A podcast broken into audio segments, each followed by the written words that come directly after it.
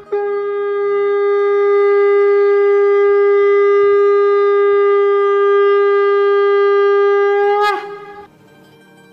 Express के morning सत्संग podcast में आपका स्वागत है।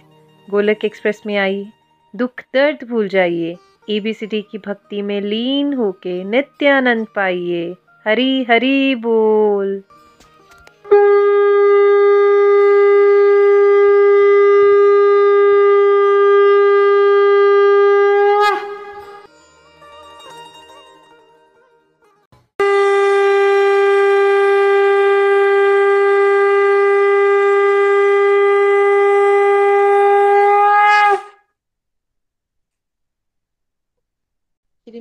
गीता की जय। जय भगवद गीते। मैया जय भगवद गीते। हरि कमल विहारिणी हरि कमल विहारिणी सुंदर सुपुनीते। जय जय भगवद गीते। कर्म सुमरम प्रकाशिनी शक्ति हरा मैया शक्ति हरा तत्व ज्ञान विकाशिनी तत्व ज्ञान विकाशिनी विद्या ब्रह्म परा जय जय भगवद गीते निश्चल भक्ति विदायनी, निर्मल मलहारी। मैया निर्मल मलहारी शरण रहस्य प्रदायिनी शरण रहस्य सब विधि सुखकारी। जय जय भगवद गीते राग द्वेष विदारिणी कारिणी मोद सदा। मैया कारिणी मोद सदा। बब हारिणी तारिणी बब हारिणी तारिणी परमानंद प्रदा। जय जय भगवद गीते आसुर भाव विनाशिनी, नाशिनी तम रजनी मैया नाशिनी तम रजनी देवी सदगुण दायिनी देवी सदगुण दायिनी हरिसिका सजनी।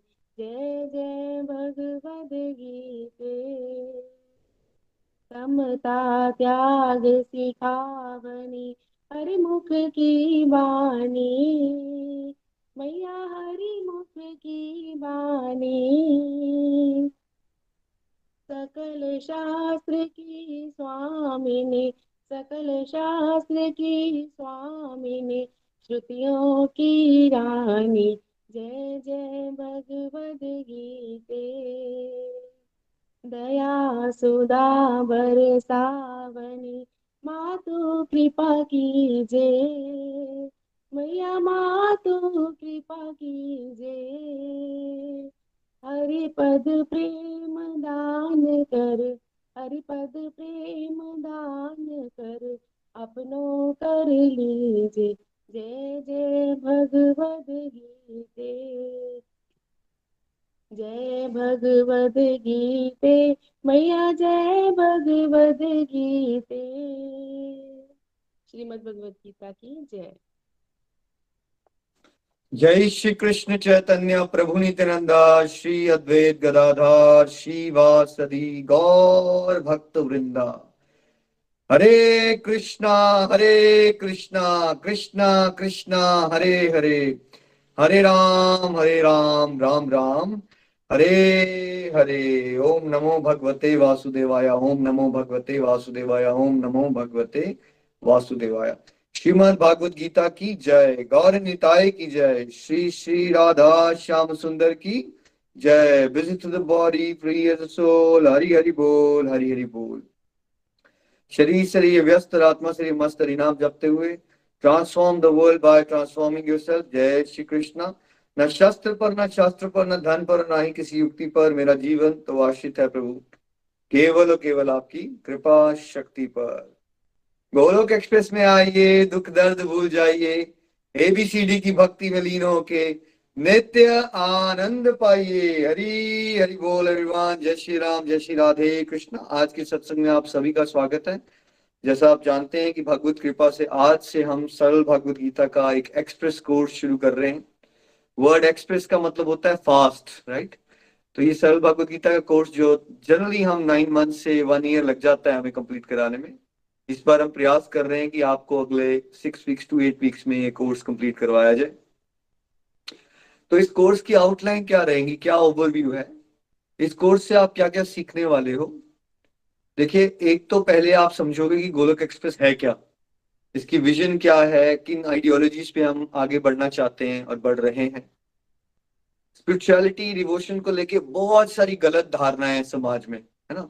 उसके बारे में हम समझेंगे कि क्यों वो गलत धारणाएँ है भगवत गीता बेसिकली होती क्या है और भगवत गीता को समझने के लिए जो भगवत कृपा से कुछ प्रिलिमिनरी मॉडल्स मैंने over a period of last twelve years develop कर पाया, जिससे भगवत गीता को समझने में ज़्यादा आसानी होगी आपको कि भगवत गीता को कैसे हमने डे टू डे लाइफ से जोड़ना है। कैसे हर एक कर्म को भक्ति और सेवा बनाना है है ना? जैसे complete health happiness model A B C D model इस तरह के मॉडल्स पे हम चर्चा करेंगे, जो फाउंडेशन कोर्स का पार्ट है। भगवत गीता कैसे समझी जाती है उस पर चर्चा करेंगे, और उसके बाद चैप्टर वन से लेके चैप्टर एटीन के सिलेक्टेड वर्सेस को हम सिंपल भाषा में आपकी प्रैक्टिकल लाइफ से जुड़े हुए एग्ज़ाम्पल देते हुए आपको समझाने की कोशिश करेंगे। तो ये हमारा एक कोर्स स्ट्रक्चर रहेगा नेक्स्ट सिक्स सेवन वीक्स का। तो गोलक एक्सप्रेस क्या है? देखिए इस पे जाने से पहले आपको थोड़ा सा मैं अपनी जर्नी बता देता हूँ। 1981 में मैं चंबा में बेसिकली uh, पैदा हुआ। छोटा सा शहर है चंबा हमारा हिमाचल प्रदेश में। गुड ज्वाइंट फैमिली हमने यही देखा था कि लेडीज़ डिवोशन वगैरह करती हैं और जो मेल्स होते हैं उनको अच्छे काम करो सबका भलाई करो। हमें ये लगता था कि ये लेडीज़ का काम होता है माला करना, कीर्तन करना, ये मेल्स के लिए नहीं होता। और हमने भी कोई ज़्यादा बचपन से मंदिर जाना या माला करना, इस तरह का कोई इंटरेस्ट नहीं था, ना हमें कोई चीज़ ने सजेस्ट किया, ना मेरा कोई इंटरेस्ट था, ना मेरे भाइयों का इंटरेस्ट था।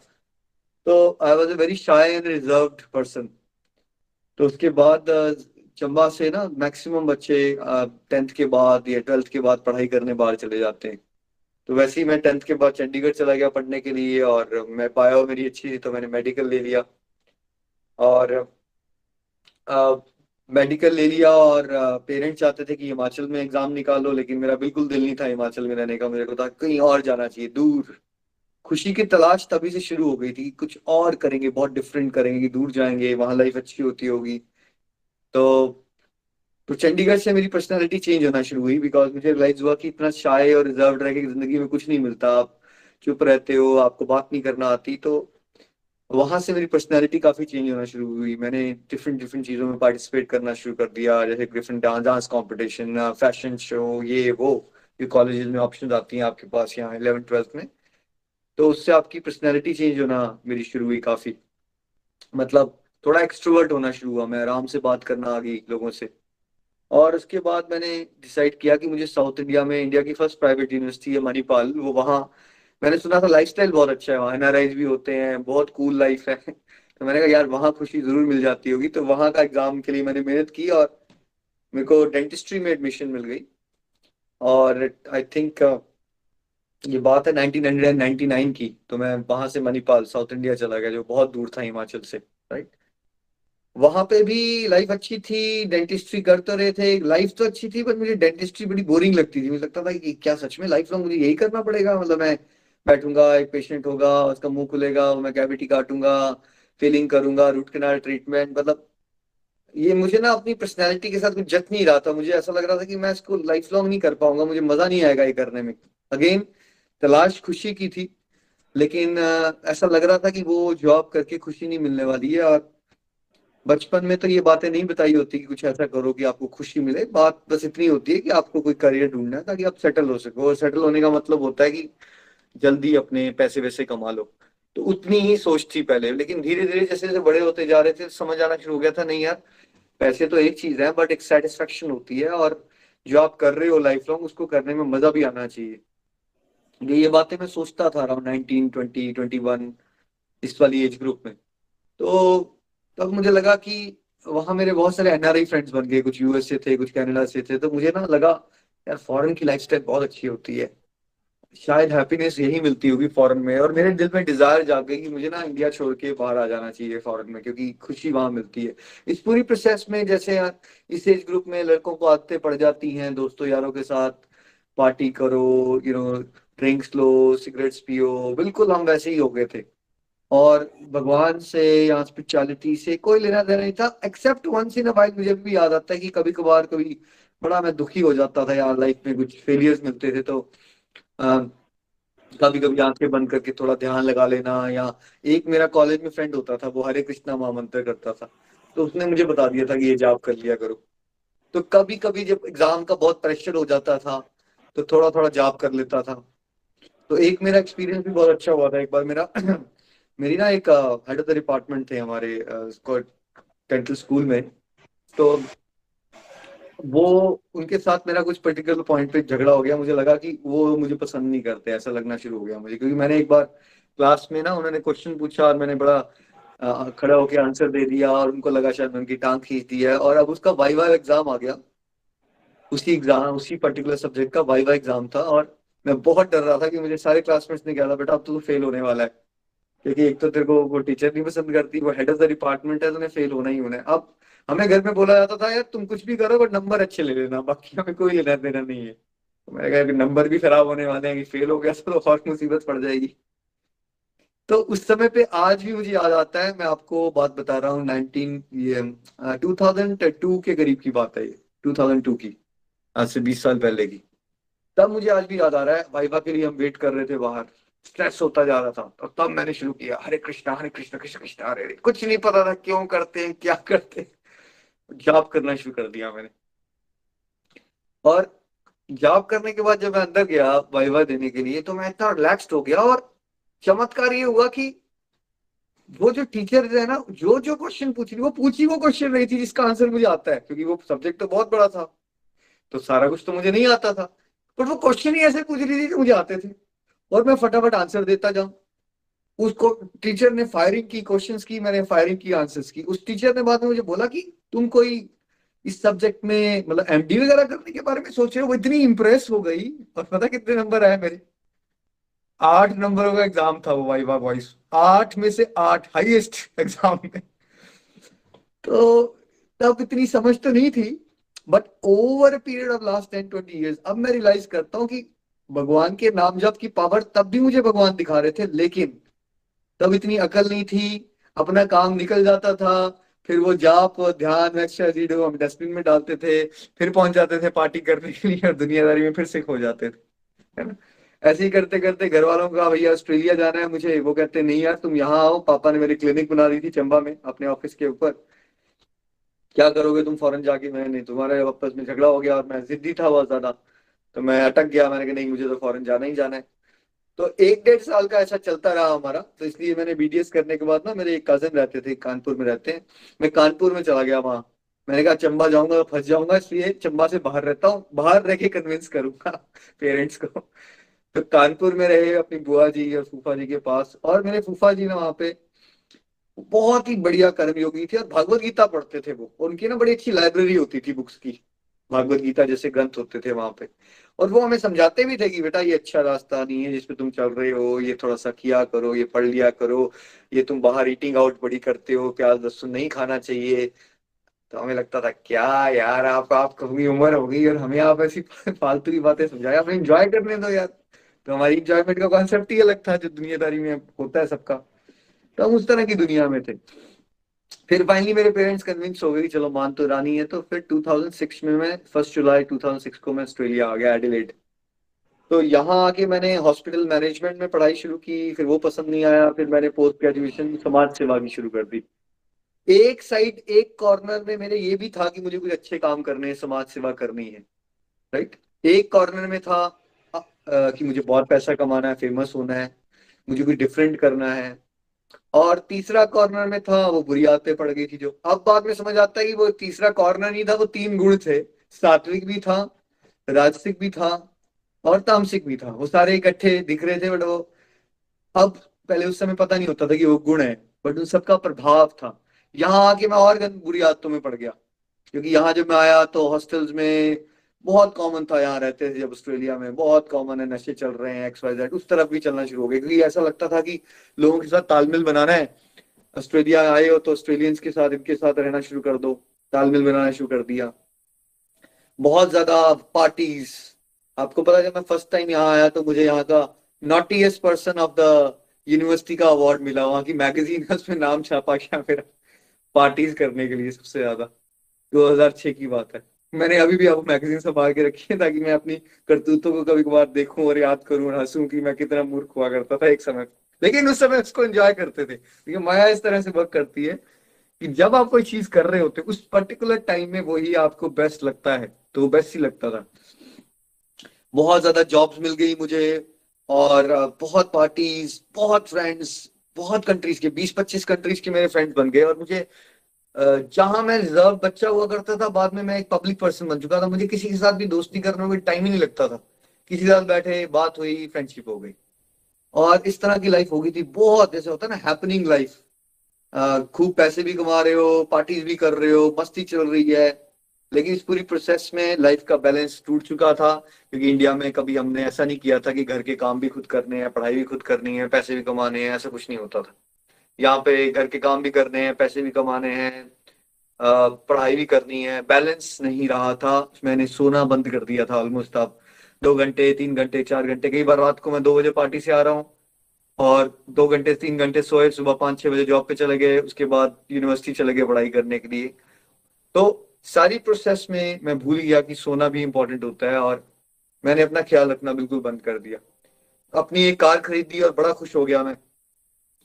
पहली कार मैंने खरीद ली 2007 में। मुझे बड़ा एक्साइटमेंट हुई यार, वाह, ये था बेस्ट डिसीज़न लाइफ का। इंडिया में मैंने इतनी साल पढ़ाई की, मुझे कुछ नहीं मिला। देखो, यहाँ मैं आता हूँ तो सात आठ महीने में अपनी कार भी खरीद लेता हूँ। और मुझे क्या पता था कि वही कार से मेरा एक्सीडेंट होने वाला है कुछ दिनों के बाद, है ना? तो 2007 में मैं एक जॉब से आ रहा था। उस समय मैं ना न्यूज़पेपर डिलीवरी करने की जॉब करता था मैं यहाँ पे। सुबह सुबह वो जॉब होती थी, जिसमें एक वैन मिलती थी आपको और आप घरों के बाहर से निकलते निकलते आपके सामने कंप्यूटर स्क्रीन होती थी, वो बताती इस जगह पे ये वाली अखबार फेंको, उस जगह पे वो वाली अखबार फेंको। तो वो पार्ट टाइम जॉब बेस्ट रहती थी मेरे लिए, सुबह के सुबह वो जॉब हो जाती थी, फिर यूनिवर्सिटी की पढ़ाई कर लो, शाम को पार्टी का टाइम तो मुझे परफेक्ट लगता था कि यार सुबह तीन चार घंटे जॉब करो, सौ डॉलर कमा लोगे, और सुबह पढ़ाई कर लो, उसके बाद शाम को पार्टी कर लो परफेक्ट लाइफ लग रही है। लेकिन एक दिन क्या हुआ कि मैं जॉब से आ रहा था और मैंने अपनी वैन को ड्रॉप किया, मेरे बॉस की, और मैंने वहाँ से कार पिक की। और कार जब आ रहा था तो मेरी कब झपकी लग गई और मैं सो गया।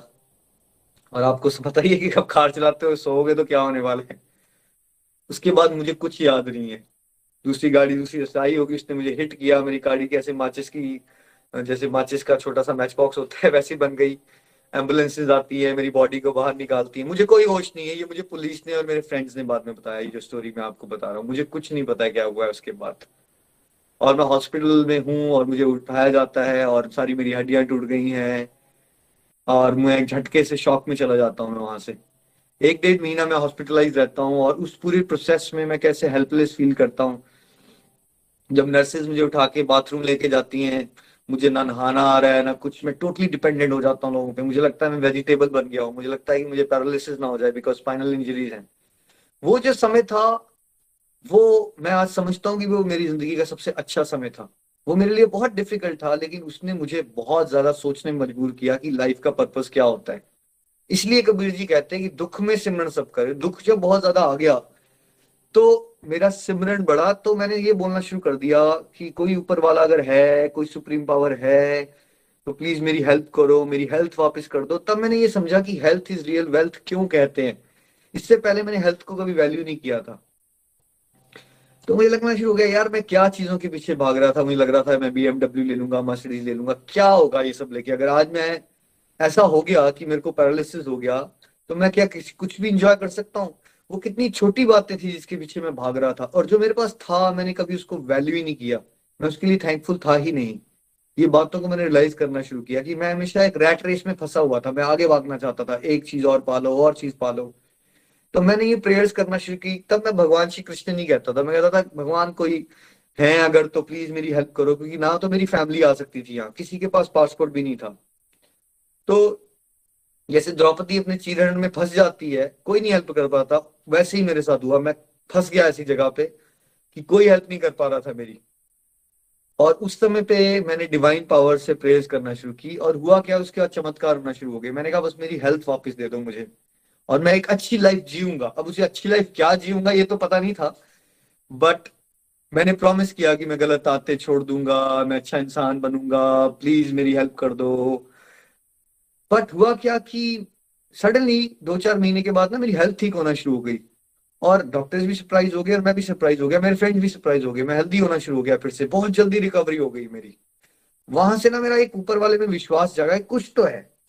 कोई पावर एग्जिस्ट करती है जिसके बारे में ना हम सोचते हैं, ना हम जानते हैं, ना कोई हमें बताता है।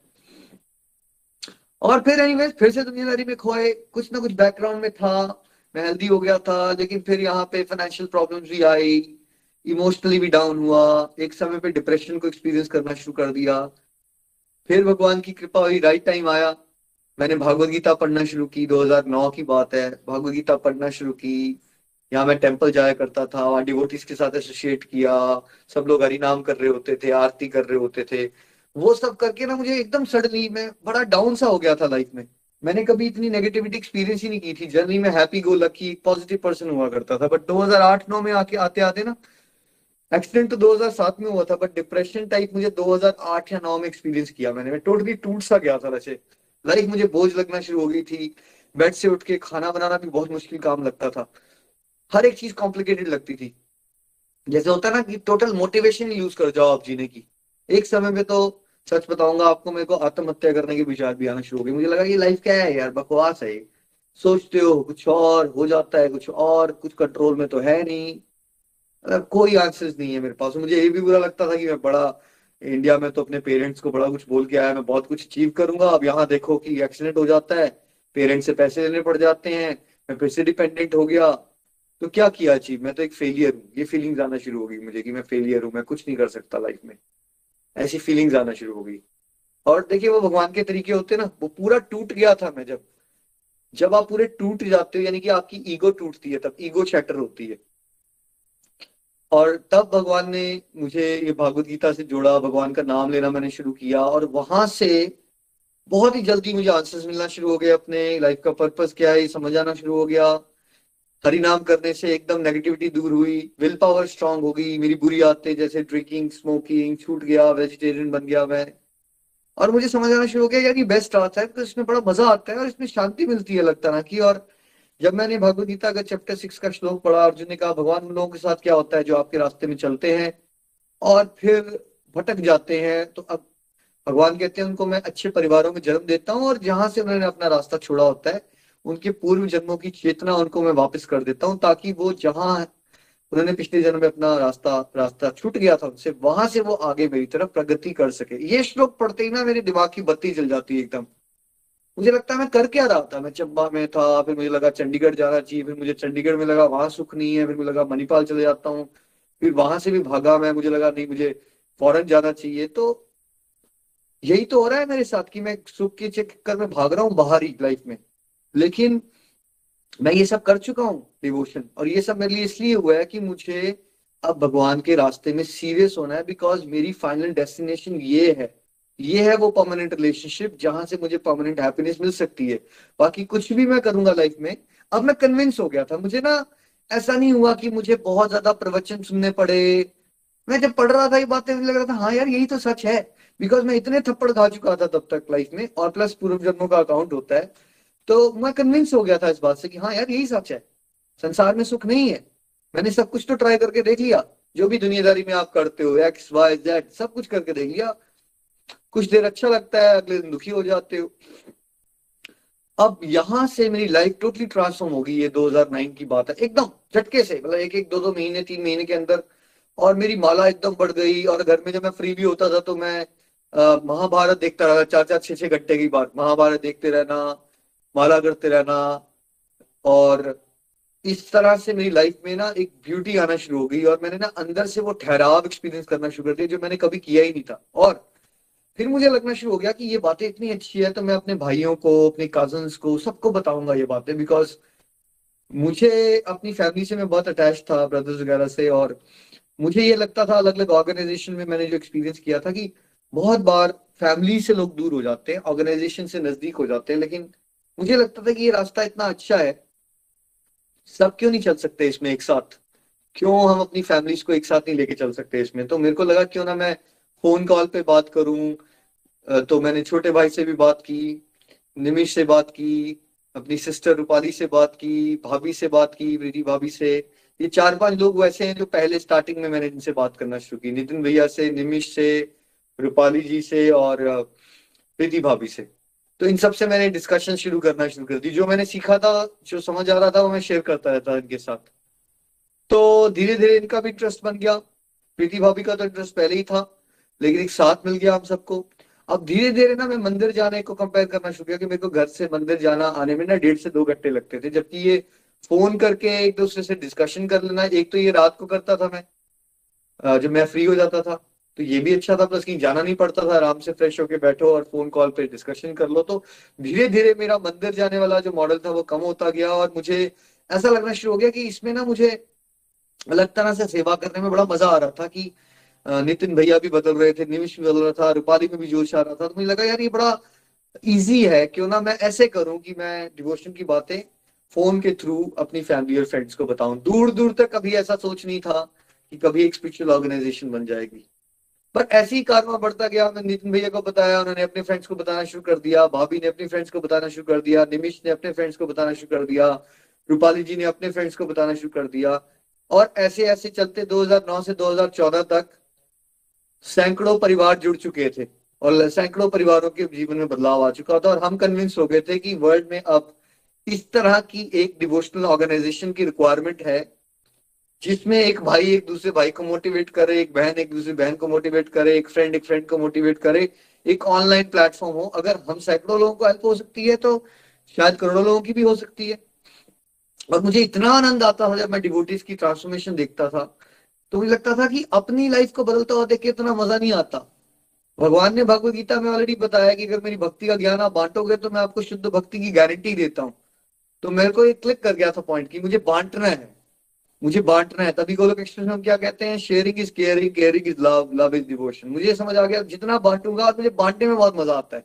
पहले भी बहुत मज़ा आता था अभी बहुत मज़ा आता है। और यही मैं सबको सजेस्ट करता हूँ, जो सीखते हो, वो सिखाते चलो। तो ये करते करते हमें लगा, अब ना हमें एक स्पिरिचुअल ऑर्गेनाइजेशन डेवलप कर लेनी चाहिए।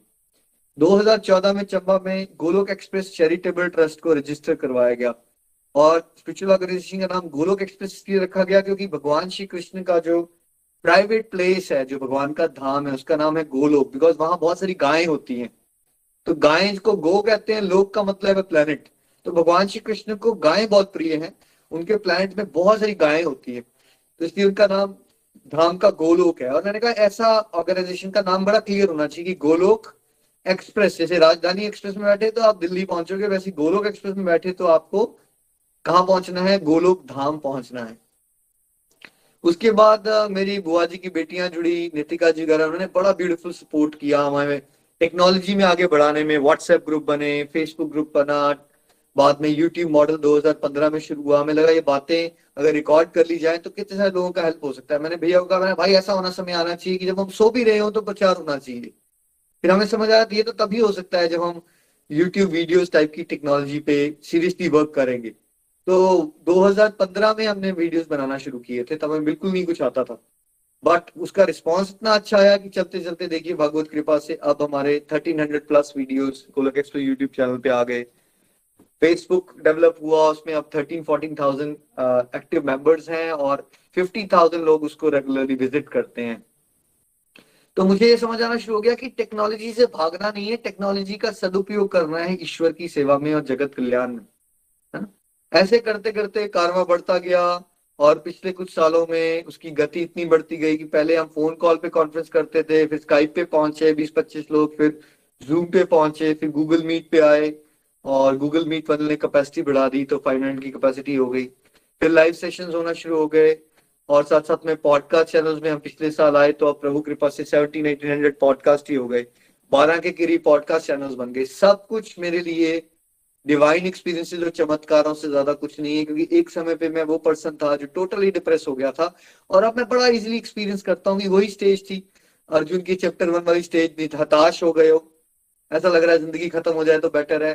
और बाद में आज स्टेज पे आ जाते हो करी से वचनम तबा भगवान जो भी आप कहोगे मैं करने को तैयार हूँ, जोश आ जाता है आपको।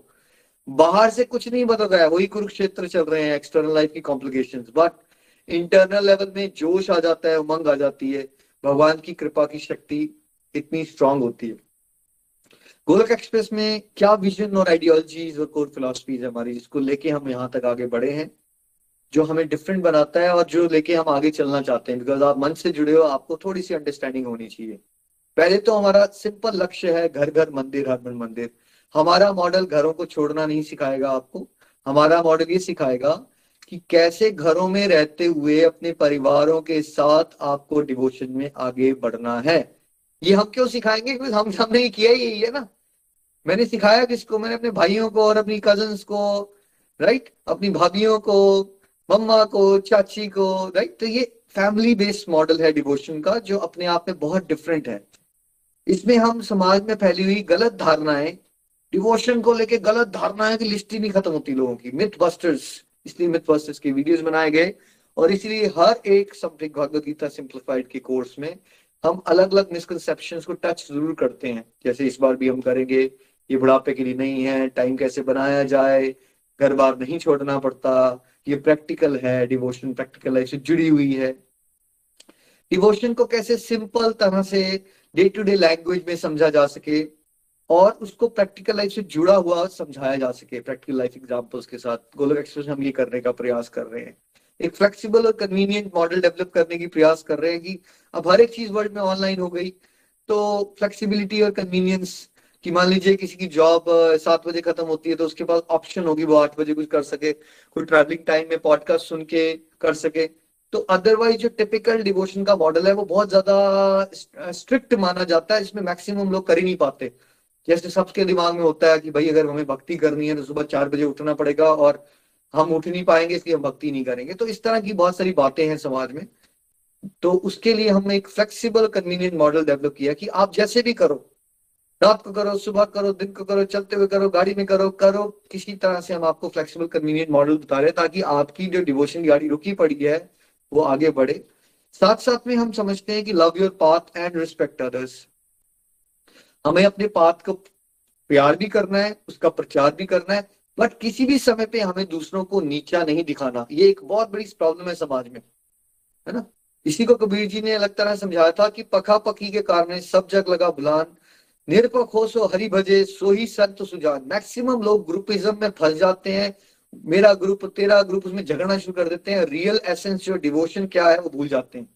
ठीक है? तो आप ग्रुप से किसी भी ऑर्गेनाइजेशन जुड़ो, डिवोशन करने के लिए, अपना सुधार करने के लिए, जगत कल्याण करने के लिए जुड़ो। ये पॉलिटिक्स में फंसने के लिए उसकी संस्था, मेरी संस्था, तेरी संस्था खराब है, डिबेट में पड़ गए आर्ग्यूमेंट में पड़ गए। इसलिए गोलक एक्सप्रेस की कोर फिलोसफीज का ये पार्ट है कि आपको ये भी सिखाया जाए कि आप इस रास्ते को प्यार तो करो जिससे आपकी जीवन बदल रहा है, प्रचार भी करो। लेकिन ये मत सोचो कि एक ही रास्ता एग्जिस्ट कर सकता है और बाकी दुनिया में जो भी है वो बेवकूफ़ है और आप इस महान हो। इससे आप अहंकार में फंस जाते हो और झगड़ों का कारण ये सुपीरियोरिटी कॉम्प्लेक्सेस होते हैं। इससे बचना है हम सबको। गोलक एक्सप्रेस में हम ये भी सिखाना चाहते हैं कि होलिस्टिक एजुकेशन क्यों इंपॉर्टेंट है? क्योंकि हम ये सिखाना चाहते हैं कि डिवोशन करने से पहले तो आज की ज़िंदगी सुधरती है। भागवत गीता पहले आपको आर्ट ऑफ़ लिविंग सिखाएगी, फिर आर्ट ऑफ़ डाइंग भी सिखाएगी। पहले तो जीना सीखना है ना हमने, और फिर मरना भी सीखना है, क्योंकि दोनों ही इंपॉर्टेंट है। जीना भी ज़रूरी है बट मरना तो पड़ेगा ही। तो ये भी तो पता होना चाहिए कि मरने की कला क्या है। बट मैक्सिमम लोगों को लगता है कि ये डेथ बेड के लिए ही है, भगवत गीता, इसलिए सिखाना बहुत ज़रूरी है कि नहीं। अर्जुन डेथ बेड पे नहीं था, वो अपनी ज़िंदगी के सबसे मुश्किल समय में था, कुरुक्षेत्र के मैदान में। तो पहले उसने ये सीखा था कि वो उस डिफिकल्टी को कैसे डील करे चैलेंज को। तो होलिस्टिक एजुकेशन और जो हमारे प्रिलिमिनरी मॉडल्स हैं, वो आपको डे टू डे लाइफ को कैसे सुधारना है, कैसे एंगर मैनेज करना है, कैसे पेशेंस डेवलप करनी है, कैसे रिलेशनशिप बिल्डिंग होती है, कैसे बेटर लिस्नर बनना है। है ना? लाइफ में बैलेंस कैसे लाना है? और गोलोक एक्सप्रेस का मॉडल एक ओवरऑल पर्सनैलिटी डेवलपमेंट का मॉडल है। बहुत सारे लोग समाज में पूजा पाठ करते हैं। दैट डजेंट मीन कि वो अच्छे वक्ता बन जाते हैं। दैट डजेंट मीन वो बेटर ह्यूमन बींग बन जाते हैं बिकॉज़ सदाचार को अलग ही टॉपिक देखा जाता है, पूजा पाठ को अलग माना जाता है समाज में। इसलिए गोलक एक्सप्रेस में सत्संग, साधना, सेवा, सदाचार को इंटीग्रेट करके समझाया जा रहा है। सत्संग भी ज़रूरी है, साधना भी ज़रूरी है। सेवा भी ज़रूरी है और सदाचार भी ज़रूरी है है ना? तो सदाचार क्या होता है, उसको गहराई से समझाया जाता है ताकि ऐसा नहीं होना चाहिए कि आप सुबह पूजा पाठ करते हो, फिर दुकान में चोरी चकारी शुरू कर देते हो, फिर किसी से कड़वा बोलते रहते हो, हर समय वो बात नहीं बन रही है है ना? ये बातें सिखाई जा रही है ताकि आपकी एक ओवरऑल पर्सनैलिटी डेवलपमेंट हो। ऐसा नहीं कि आपने सत्संग किए तो आप यहाँ अच्छे हो, लेकिन आप अपने वर्क प्लेस पे आपको कॉन्फिडेंस से अपनी बात नहीं रखना आती, या आपको गुस्सा मैनेज नहीं करना आया। तो गोलक एक्सप्रेस के मॉडल पे एक विशेष कृपा है। अगर आप चलते रहोगे तो आप पाओगे कि सडनली आपकी पर्सनैलिटी ही चेंज होना शुरू हो जा रही है। आपको बात भी अच्छे से करना आ रही है, आप एक्सप्रेसिव हो जाते हो। और नॉट जस्ट मंच पे, अपनी प्रोफेशनल लाइफ में, अपनी सोशल लाइफ में, हर एक जगह पे हट के पर्सन बन जाओगे जहाँ आपकी पर्सनैलिटी अलग तरह से भगवान की कृपा से तराश दी जाएगी। प्लस मेरा एक सपना था कि मुझे लीडर्स को ग्रूम करना है। मुझे लगा अगर मैं ही बातें करता रहूँगा, कितने लोगों को हम भगवत ज्ञान बांट सकते हैं। मुझे अंदर से बड़ी स्ट्रांग फीलिंग आती थी मुझे ना डिवोशनल लीडर्स को, मुझे अनेबल करना है लोगों को ताकि टीचर्स को ट्रेन किया जाए ईच वन टीच वन और वैसा होना भी शुरू हो गया भागवत गीता मैंने भैया को पढ़ाया तो भैया ने आके पढ़ाना शुरू कर दिया, निमिष के साथ बात की निमिश ने गाइड करना शुरू कर दिया। तो टीचर ट्रेनिंग मॉडल है गोरख एक्सप्रेस जिसमें अब भगवान की विशेष कृपा से जो हमारा प्रचारक ग्रुप है, उसको हम कृष्णा कमांडोज कहते हैं और जो टीचर ट्रेनिंग लेने वाला ग्रुप है उसको, ट्रेनिंग कृष्णा कमांडोज कहते हैं।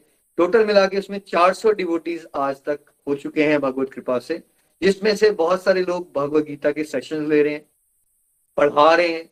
उनमें से कुछ लोग हज़ारों लोगों को गाइड कर चुके हैं, कुछ सैकड़ों को गाइड कर रहे हैं, कुछ दस को गाइड कर रहे हैं, कोई बीस को गाइड कर रहे हैं।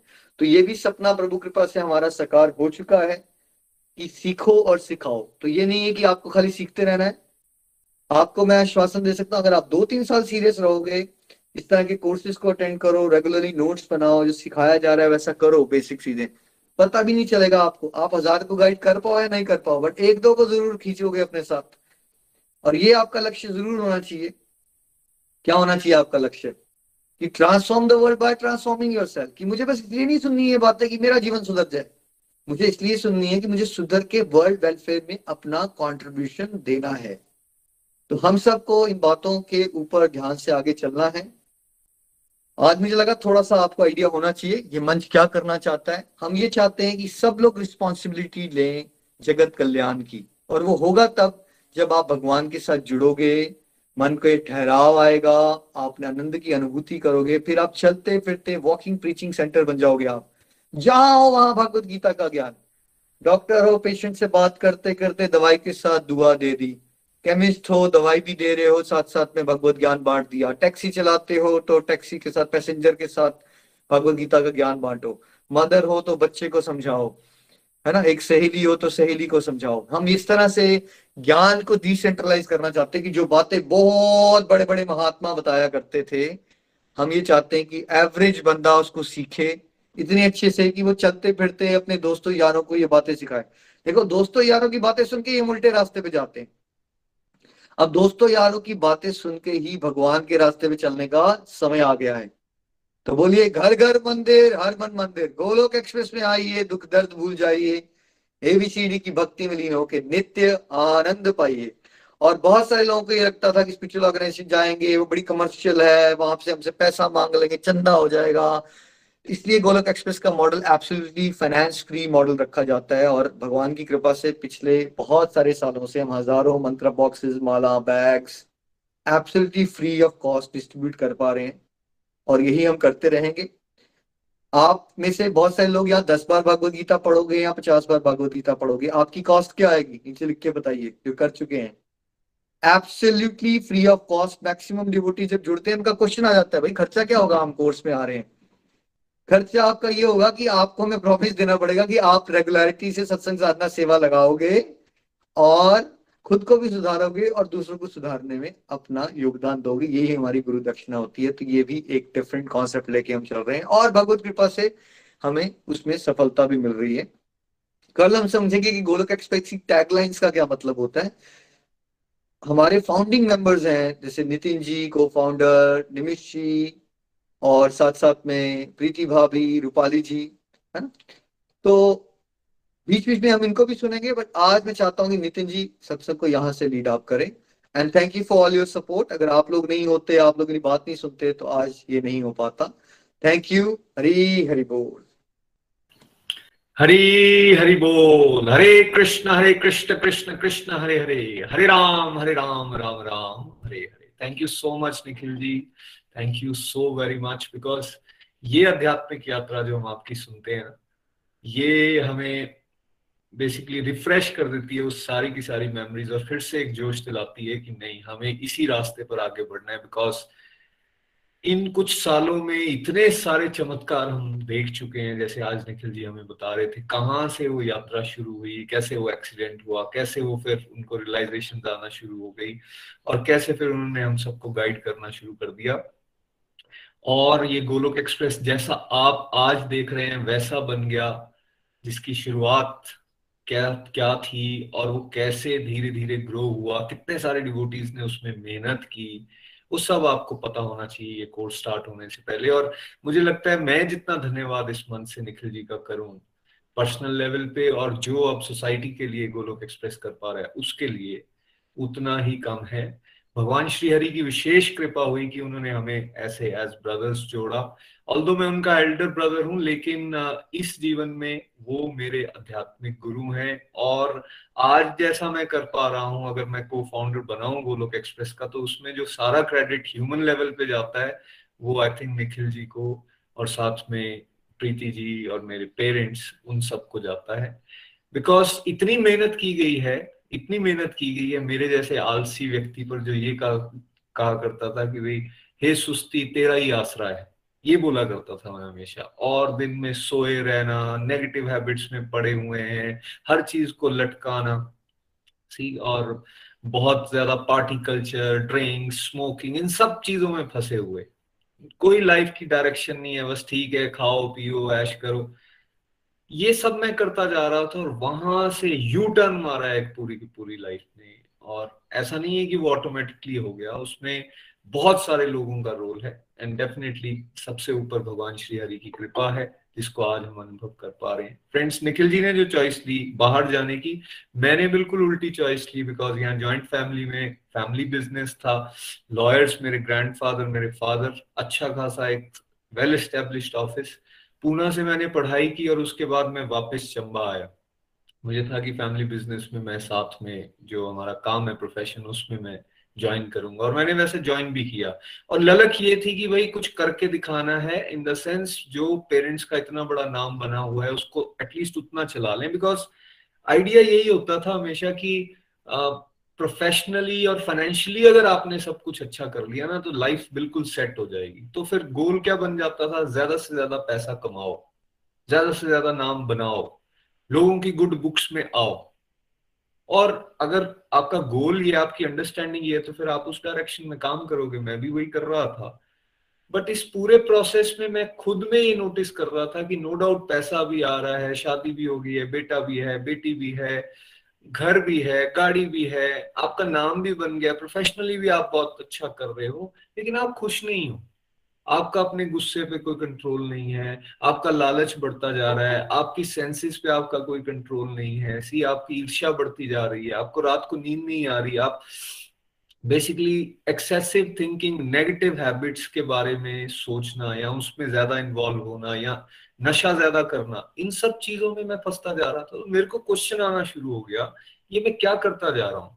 बट मेरे पास कोई आंसर नहीं था। रोज सोचता था, अब कल से मैं ये काम नहीं करूँगा। बट जब वो शाम का समय आना, फिर मैंने वही नेगेटिव हैबिट्स की तरफ़ चले जाना। पॉजिटिविटी के सोर्स के नाम पर फैमिली होती है, लेकिन फैमिली को भी समय नहीं देना। उस समय हमें लगता था प्रोफेशन ज़रूरी है। प्रोफेशन में जब आप बैठे हो तो ऐसा लगता था नशा ज़रूरी है। तो किसी भी चीज़ में कोई तालमेल नहीं बन रहा था और ये एग्जैक्टली exactly वो टाइम था जब निखिल जी का एक्सीडेंट वहाँ हो गया। हमें एक्चुअली हम टूट गए, हमें पता ही नहीं था करना क्या है। इस तरह का चैलेंज अगर लाइफ में आ जाए तो क्या कर सकते हैं? उससे और डाउन हुआ। और जब ये रिकवर होकर आए, तब इनकी बातों में चेंजेस आना शुरू हो गए। We were very good friends शुरू से ही। लेकिन शुरू में इनकी बातें नहीं समझ आती थी कि ये क्यों इस तरह की बातें, अध्यात्म की बातें करना शुरू हो गए। बट फिर भी मैं सुनता रहता था। सुनते रहने से बहुत कुछ हो सकता है फ्रेंड्स हमेशा सत्संग में हम ये बात करते हैं और मेरे केस में मैंने सिर्फ़ सुना निखिल जी को। और मैंने ये ईगो नहीं रखी कि मैं बड़ा हूँ, यार तू मेरे को क्यों सिखा रहा है? नहीं, मैं सुनता रहा सुनता रहा। ऑल मैंने कुछ एक्टिविटीज़ अभी स्टार्ट नहीं की एकदम, पहला एक डेढ़ साल ऐसा ही था कि मैं सुनता था खाली इनको, ठीक है। उसके बाद इन्होंने बताया, भाई, माला जाप कर लो। माला स्टार्ट की। फिर भागवत गीता पढ़ने की बारी आई तो मैंने कहा, भैया, मेरे पास तो टाइम नहीं है। फिर शाम को उन्होंने कहा, शाम को जब आप ऑफ़िस से आते तब? मैंने कहा, यार, नौ बजे आता हूँ और उस समय मेरा बिल्कुल प्राइवेट टाइम है, वो मेरा ड्रिंक्स लेने का समय है, मैं उस समय के साथ कॉम्प्रोमाइज नहीं कर सकता। उन्होंने कहा, चलो यार, एक दिन से स्टार्ट करते हैं, आप ड्रिंक्स ले लेना, मैं सुना दूँगा आपको। हालात देखिए, यहाँ से स्टार्ट हुआ मैं। मैंने अपनी नेगेटिव हैबिट्स को इतना बड़ा मान लिया था और मैं मन के हारे इतना हार चुका था कि इतनी बढ़िया ऑफ़र मुझे मिल रही है, फिर भी मैं कह रहा हूँ, नहीं नहीं, उसको नहीं मैं छोड़ूँगा। चल, तू कह रहा है तो मैं सुन लूँगा। इस एटीट्यूड के साथ मैंने स्टार्ट किया। बट एक दो दिन में ही, दो चार दिन में ही मुझे समझ आना शुरू किया मैं क्या गलत काम कर रहा हूँ? वो अध्यात्म की बात और यहाँ मैं उसको बड़ा अपनी पर्सनल लाइफ को इंजॉयमेंट जिसको हम मटेरियल वर्ल्ड में कहते हैं ड्रिंक्स वगैरह लेना, इसके साथ जोड़ के कर रहा हूँ। शर्म भी आई, खुद में, कचोटा भी अपने आप को क्या कर रहे हो? और फिर ऐसा समय बनना शुरू हुआ कि हफ़्ते दो हफ़्ते में एक दो दिन मैंने वो बंद की चीज़ और फिर मैंने उसको सुनना शुरू किया धीरे धीरे मैंने पढ़ना शुरू किया। अब क्या हो गया, मेरे पास दो तरह के टेस्ट थे। एक साइड मुझे ये डिवोशनल टेस्ट आना शुरू हो गया और दूसरी साइड मेरा वो दुनियादारी का टेस्ट था। धीरे धीरे डिवोशनल टेस्ट जो है ये बेटर होना शुरू हुआ बेटर हुआ इन द सेंस अब मुझे ये कॉन्फिडेंस आना शुरू हो गया कि नहीं मज़ा इस साइड पे है।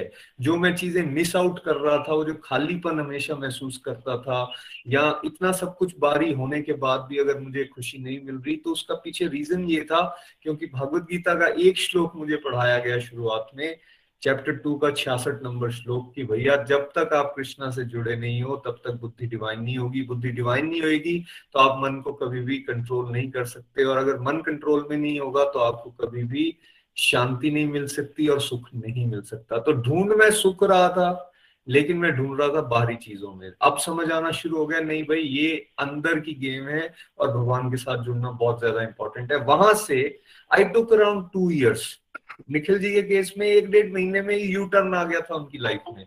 I took around two years ऐसा समय जिसमें मेरी नेगेटिव हैबिट्स और बाकी सारी चीज़ें भी चल रही थी। लेकिन साथ साथ में मैंने डिवोशन को बढ़ाना भी शुरू कर दिया था। इसलिए अब फ्रॉम आर एक्सपीरियंस हम ये कहते हैं, यार, चलो, आप कहीं भी फंसे हो, किसी भी नेगेटिव चीज़ में फंसे हो, उसके बारे में ज़्यादा ध्यान मत दो। ध्यान इस बात पे दो कि मैंने बेसिकली अपने आप को भगवान के साथ जोड़ने की कोशिश करनी। इसलिए सत्संग साधना, सेवा, सदाचार की बात आती है। कोई ये करता रहेगा अटैचमेंट भगवान के साथ बढ़ेगी, एक समय ऐसा आ जाएगा, उसके अंदर शक्ति आएगी, वो अपनी नेगेटिव चीज़ों से बड़े आसानी से आगे निकल सकता है। यहाँ से मोटिवेशन मिली, जो निखिल जी कह रहे थे कि भाई ग्रूम करना है लीडर्स को। उन्होंने इतना अप्रिशिएट मुझे किया, मुझे मेरी क्वालिटीज के बारे में बताया कि भैया आप कर सकते हो बहुत कुछ। आपकी डायरेक्शन बस गलत है। और वो डायरेक्शन कहाँ बदली? वही फ्रेंड्स उनके साथ जहाँ मैं पार्टीज़ वगैरह में बैठा रहता था थोड़ा सा मैंने डायरेक्शन बदला। अब मैं उनके साथ भागवत गीता से जो मुझे समझ आ रहा था, मैं शेयर करना शुरू हो गया। मैं ट्रेवल भी कर रहा हूँ, अगर ढलौजी जाता था, एक डेढ़ घंटे की ट्रेवलिंग होती थी काम के लिए या वापस आता था तो मैंने आई मेड श्योर कि मैं कीर्तन ही सुनूँगा, भगवान के बारे में सुनूँगा। या भगवत गीता ऑडियो पे सुनूँगा, या फिर जो मेरे साथ बैठा हुआ है, मैं उसके साथ भी यही डिस्कशन करूँगा। वो समय ऐसा था जब मैंने जिद पकड़ ली कि नहीं, मुझे ये करना है, मुझे नेगेटिव चीज़ों से अपने आप को दूर लेकर जाना है। मैं मन का गुलाम नहीं हूँ, मुझे मन को गुलाम बनाना है, ये बात मुझे बिल्कुल ठीक से समझ आना शुरू हो चुकी थी और it was giving me a kick वही लीडरशिप क्वालिटीज बाहर आना शुरू होगी। बहुत सारे फ्रेंड्स मुझे सुनना शुरू हो गए। बहुत सारे कजिन जब मैं निखिल जी के साथ सत्संग में पार्टिसिपेट करता था तो मैं अपने एक्सपीरियंस बताता था। जैसे आज आप रिव्यूज़ का कल्चर देखते हो ना, ये कल्चर शुरू से है। लेकिन डिफरेंस ये था कि शुरू के दो तीन साल रिव्यू देने वाले लोग कौन होते थे जब निखिल जी सत्संग कराते थे?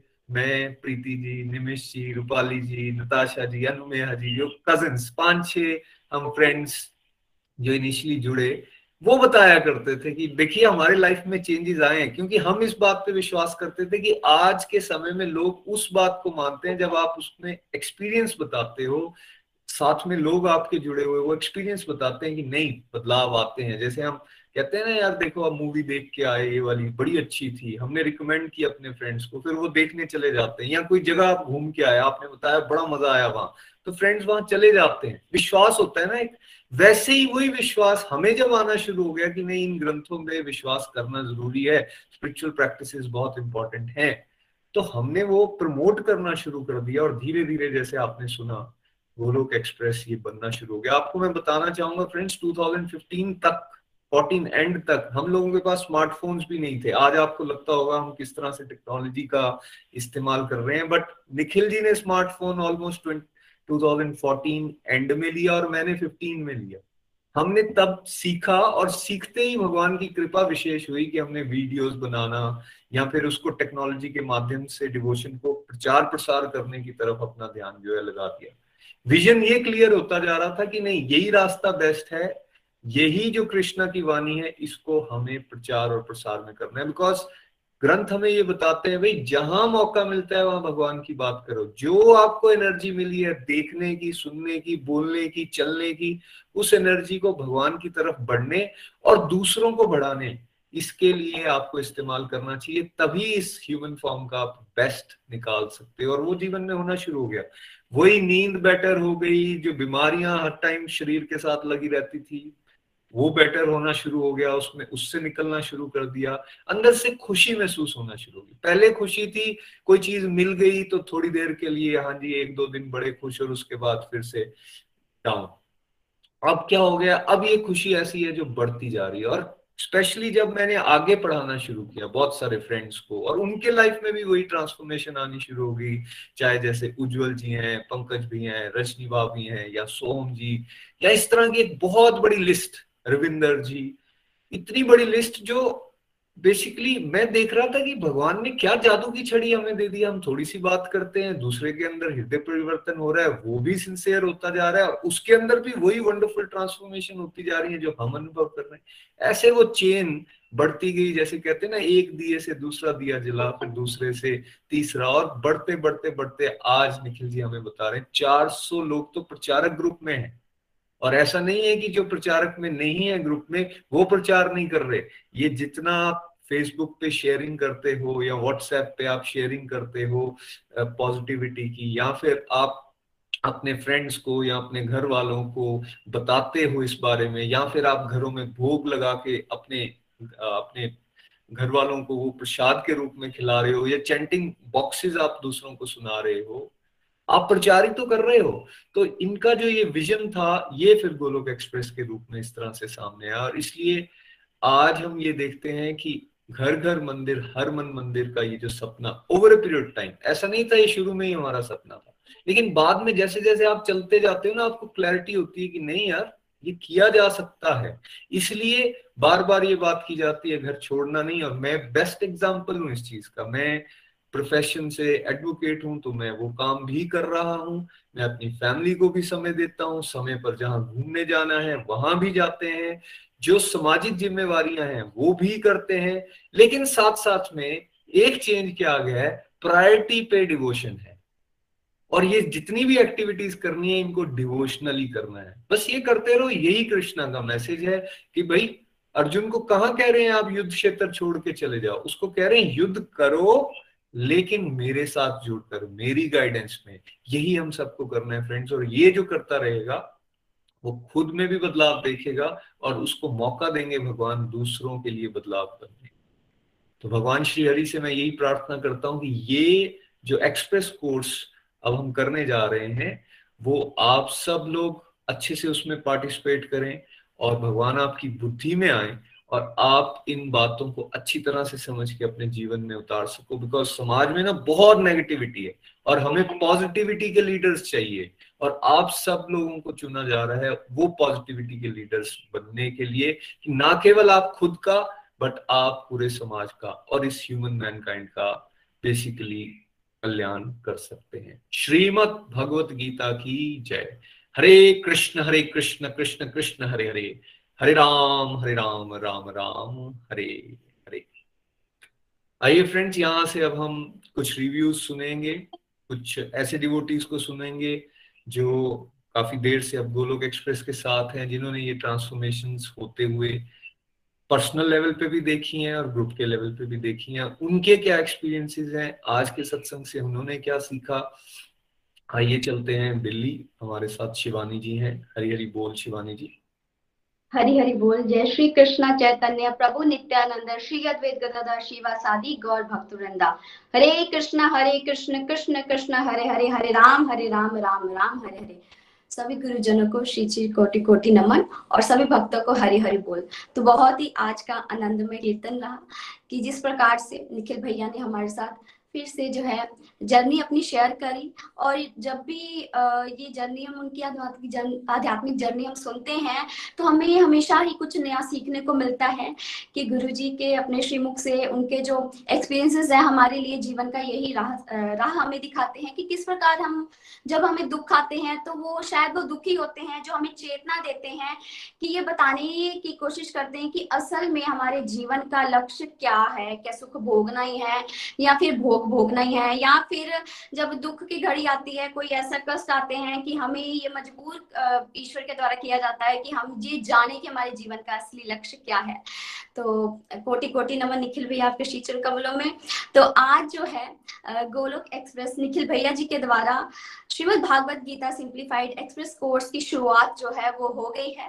तो सबसे पहले मैं श्री श्री राधे श्याम सुंदर जी के श्रीचरण कमलों में कोटि कोटि नमन करती हूँ कि उनकी कृपा से कलयुग जैसे माहौल में हम सभी को घर बैठे जो है, बहुत ही आसानी तरीके से श्रीमद भागवत रूपी गीता का हम अध्ययन करने में सक्षम हैं। तो इसके लिए कोटि कोटि नमन श्री हरि जी के श्रीचन कमलों में और निखिल जी, जो कि फाउंडर हैं गोलोक एक्सप्रेस के, और हमारे को फाउंडर नितिन भैया, प्रीति दीदी, निमिष भैया, इन सभी को, सभी के श्रीचन कमलों में कोटि कोटि आभार, नमन। श्री चैतन्य महाप्रभु की कृपा से और हमारे मेंटर्स की भक्ति की शक्ति से 2014 में गोलोक एक्सप्रेस का गठन हुआ।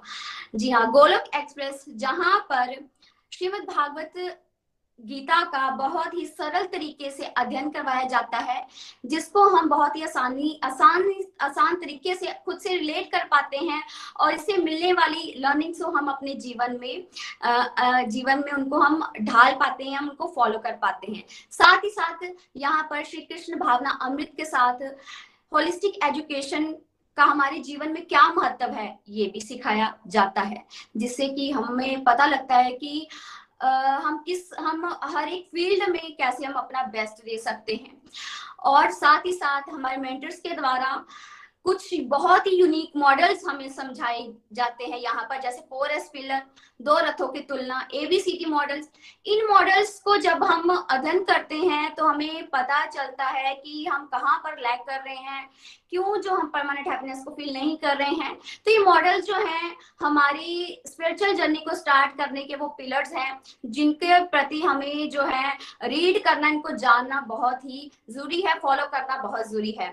साथ ही साथ हमारे मेंटर्स के द्वारा गोलोक एक्सप्रेस के द्वारा जो मिथ हम लोग जो हैं, बहुत ही ब्लाइंडली जिनको हमने फॉलो करा है आज तक, जिसके कारण क्या है कि हम भक्ति से बहुत ही दूर चले गए हैं। तो ये भी हमने पाया कि कौन सी काम जो करने योग्य हैं और कौन से काम करने योग्य नहीं है, जो मिथ है हमारे, जिनका कोई तर्क ही नहीं है और हम उनको फॉलो किए जा रहे हैं, इसके बारे में हमें जागरूकता मिली गोलोक एक्सप्रेस के ज़रिए, हमारे मेंटर्स के ज़रिए। और साथ ही साथ गोलोक एक्सप्रेस के जो अहम उद्देश्य हैं, जो टैगलाइंस है, हर घर मंदिर, हर मन मंदिर। Transforming the word transform the word by transforming your तो ये सारी के सारी जो हमारे और भी हमारे जो बहुत ही प्यारे प्यारे उद्देश्य हैं, गोलोक एक्सप्रेस के टैगलाइंस हैं, वो हमें एक बहुत ही प्योर मैसेज देते हैं पॉजिटिव मैसेज देते हैं कि हमारे जीवन का लक्ष्य जो है, हम सबके जीवन का लक्ष्य जो है, वो असल मायने में क्या होना चाहिए? और अगर जब हम बात करते हैं गोलक एक्सप्रेस की विशेषताओं की अगर मैं बात करूँ तो वो अनलिमिटेड है यूनिकनेसेस सबसे जो खास है, वो ये है कि गोलक एक्सप्रेस जो है, ये एक टेक्नोलॉजी बेस्ड मॉडल है, जो कि बहुत ही यूनिक ऑनलाइन मॉडल है, जिसके साथ आप और मैं कभी भी किसी भी वक्त जो है, कोई भी जुड़ सकता है। साथ ही साथ, गोलक एक्सप्रेस एक ऐसा मॉडल है, जिसमें कॉस्ट के रिलेटेड कभी भी कोई आचार प्रचार नहीं किया जाता, क्योंकि यहाँ पर हमारे मेंटर्स के द्वारा निस्वार्थ भाव से श्रीमद भागवत गीता का अध्ययन करवाया जाता है और प्रभु जी के नाम की सेवा दी जाती है। गोलोक एक्सप्रेस सभी एज ग्रुप ग्रुप के लिए है। चाहे वो कोई भी छोटा आठ साल का बच्चा है, ग्यारह साल का बच्चा है, बूढ़े बुज़ुर्ग है हाउस वाइफ है वर्कर्स है, कोई भी है, सभी के लिए है। और सभी को जो उनकी सिचुएशन के अकॉर्डिंग ही जो है, वो लर्निंग दी जाती है। साथ ही साथ गोलक एक्सप्रेस एक फैमिली बेस्ड मॉडल है, जिसके तहत हमें ये सिखाया जाता है कि किस प्रकार हमें अपने परिवार के साथ मिलजुल कर भक्ति में आगे बढ़ना है और एक साथ प्रार्थना करनी है एक साथ प्रभु की शरण में। रहना है। साथ ही साथ गोलक एक्सप्रेस एक ऐसा यूनिक प्लेटफॉर्म है, जहाँ पर इकलौता ही ऐसा प्लेटफॉर्म मैंने अपनी लाइफ में देखा है, जहाँ पर भक्तों को भी इंटरेक्ट करने का मौका दिया जाता है, अपने भावों को प्रकट करने का मौका दिया जाता है, जिससे क्या होता है कि हमारा जो है, वो भक्ति के प्रति रुझाव वो बढ़ता है, और जब हम अपने मन के भावों को व्यक्त करते हैं, उन्हें हमें पता चलता है कि हमारे क्वेश्चन के हमें आंसर्स मिलते हैं। तो ये एक जो यूनिकनेस उसका भंडार है, गोलक एक्सप्रेस, उनकी मैं शायद ही आज जो है पूरी काउंटिंग कर पाऊँ। तो गोलक एक्सप्रेस मेरे लिए भी वो ब्लेसिंग्स रही हैं, जिसके चलते आज मैं अपनी फैमिली के साथ मिलकर डिवोशन कर रही हूँ। जी हाँ आज प्रभु की कृपा से, मेरे गुरु की कृपा से मैं अपने परिवार के साथ जो है भक्ति कर पा रही हूँ। हम सुबह उठते हैं ठाकुर जी से थैंक यू कहते हैं फॉर अ न्यू डे उनकी कृपा जो मिल रही है, उसके थैंक यू करते हैं और उनकी आज्ञा लेकर दिन की शुरुआत करते हैं। हमारे मेंटर्स ने हमें सिखाया, भोग का महत्वता सिखाई, उसी को कंसेप्ट को मैंने अपनी लाइफ में अप्लाई करा और हम जो सभी जो है, भोग को भी पाते हैं। साथ ही साथ हरिनाम की महिमा का भी मैंने यहीं से जाना। माला का महत्वता को जाना, हरिनाम जबकि महत्वता को जाना तो हम सभी जो है, हरिनाम भी करते हैं। और जब दिन ढलता है तो जो हमसे गलतियाँ होती हैं, जाने जाने में उसके लिए श्री कृष्णा जी से हम माफ़ी मांगते हैं और थैंक यू करते हैं सभी चीज़ के लिए जो उन्होंने हमें दी, जो मैंने सब कुछ जो है, गोलोक एक्सप्रेस परिवार के साथ जुड़कर अपने मेंटर से सीखा। तो बहुत बहुत आभार मेरा, मेरे गुरुजन, गुरु जी के श्रीचन कमलों में निखिल जी, नितिन जी, प्रीति दीदी, ये सब कुछ जो पाया है, वो गोलक एक्सप्रेस परिवार से पाया है, मेरे मेंटर से पाया है और हरी जी की कृपा से पाया है।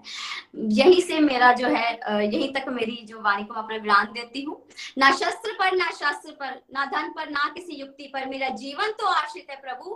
केवल और केवल आपकी कृपा दृष्टि पर। हरी हरि बोल, हरी हरि बोल। जय श्री राधे, जय श्री कृष्णा।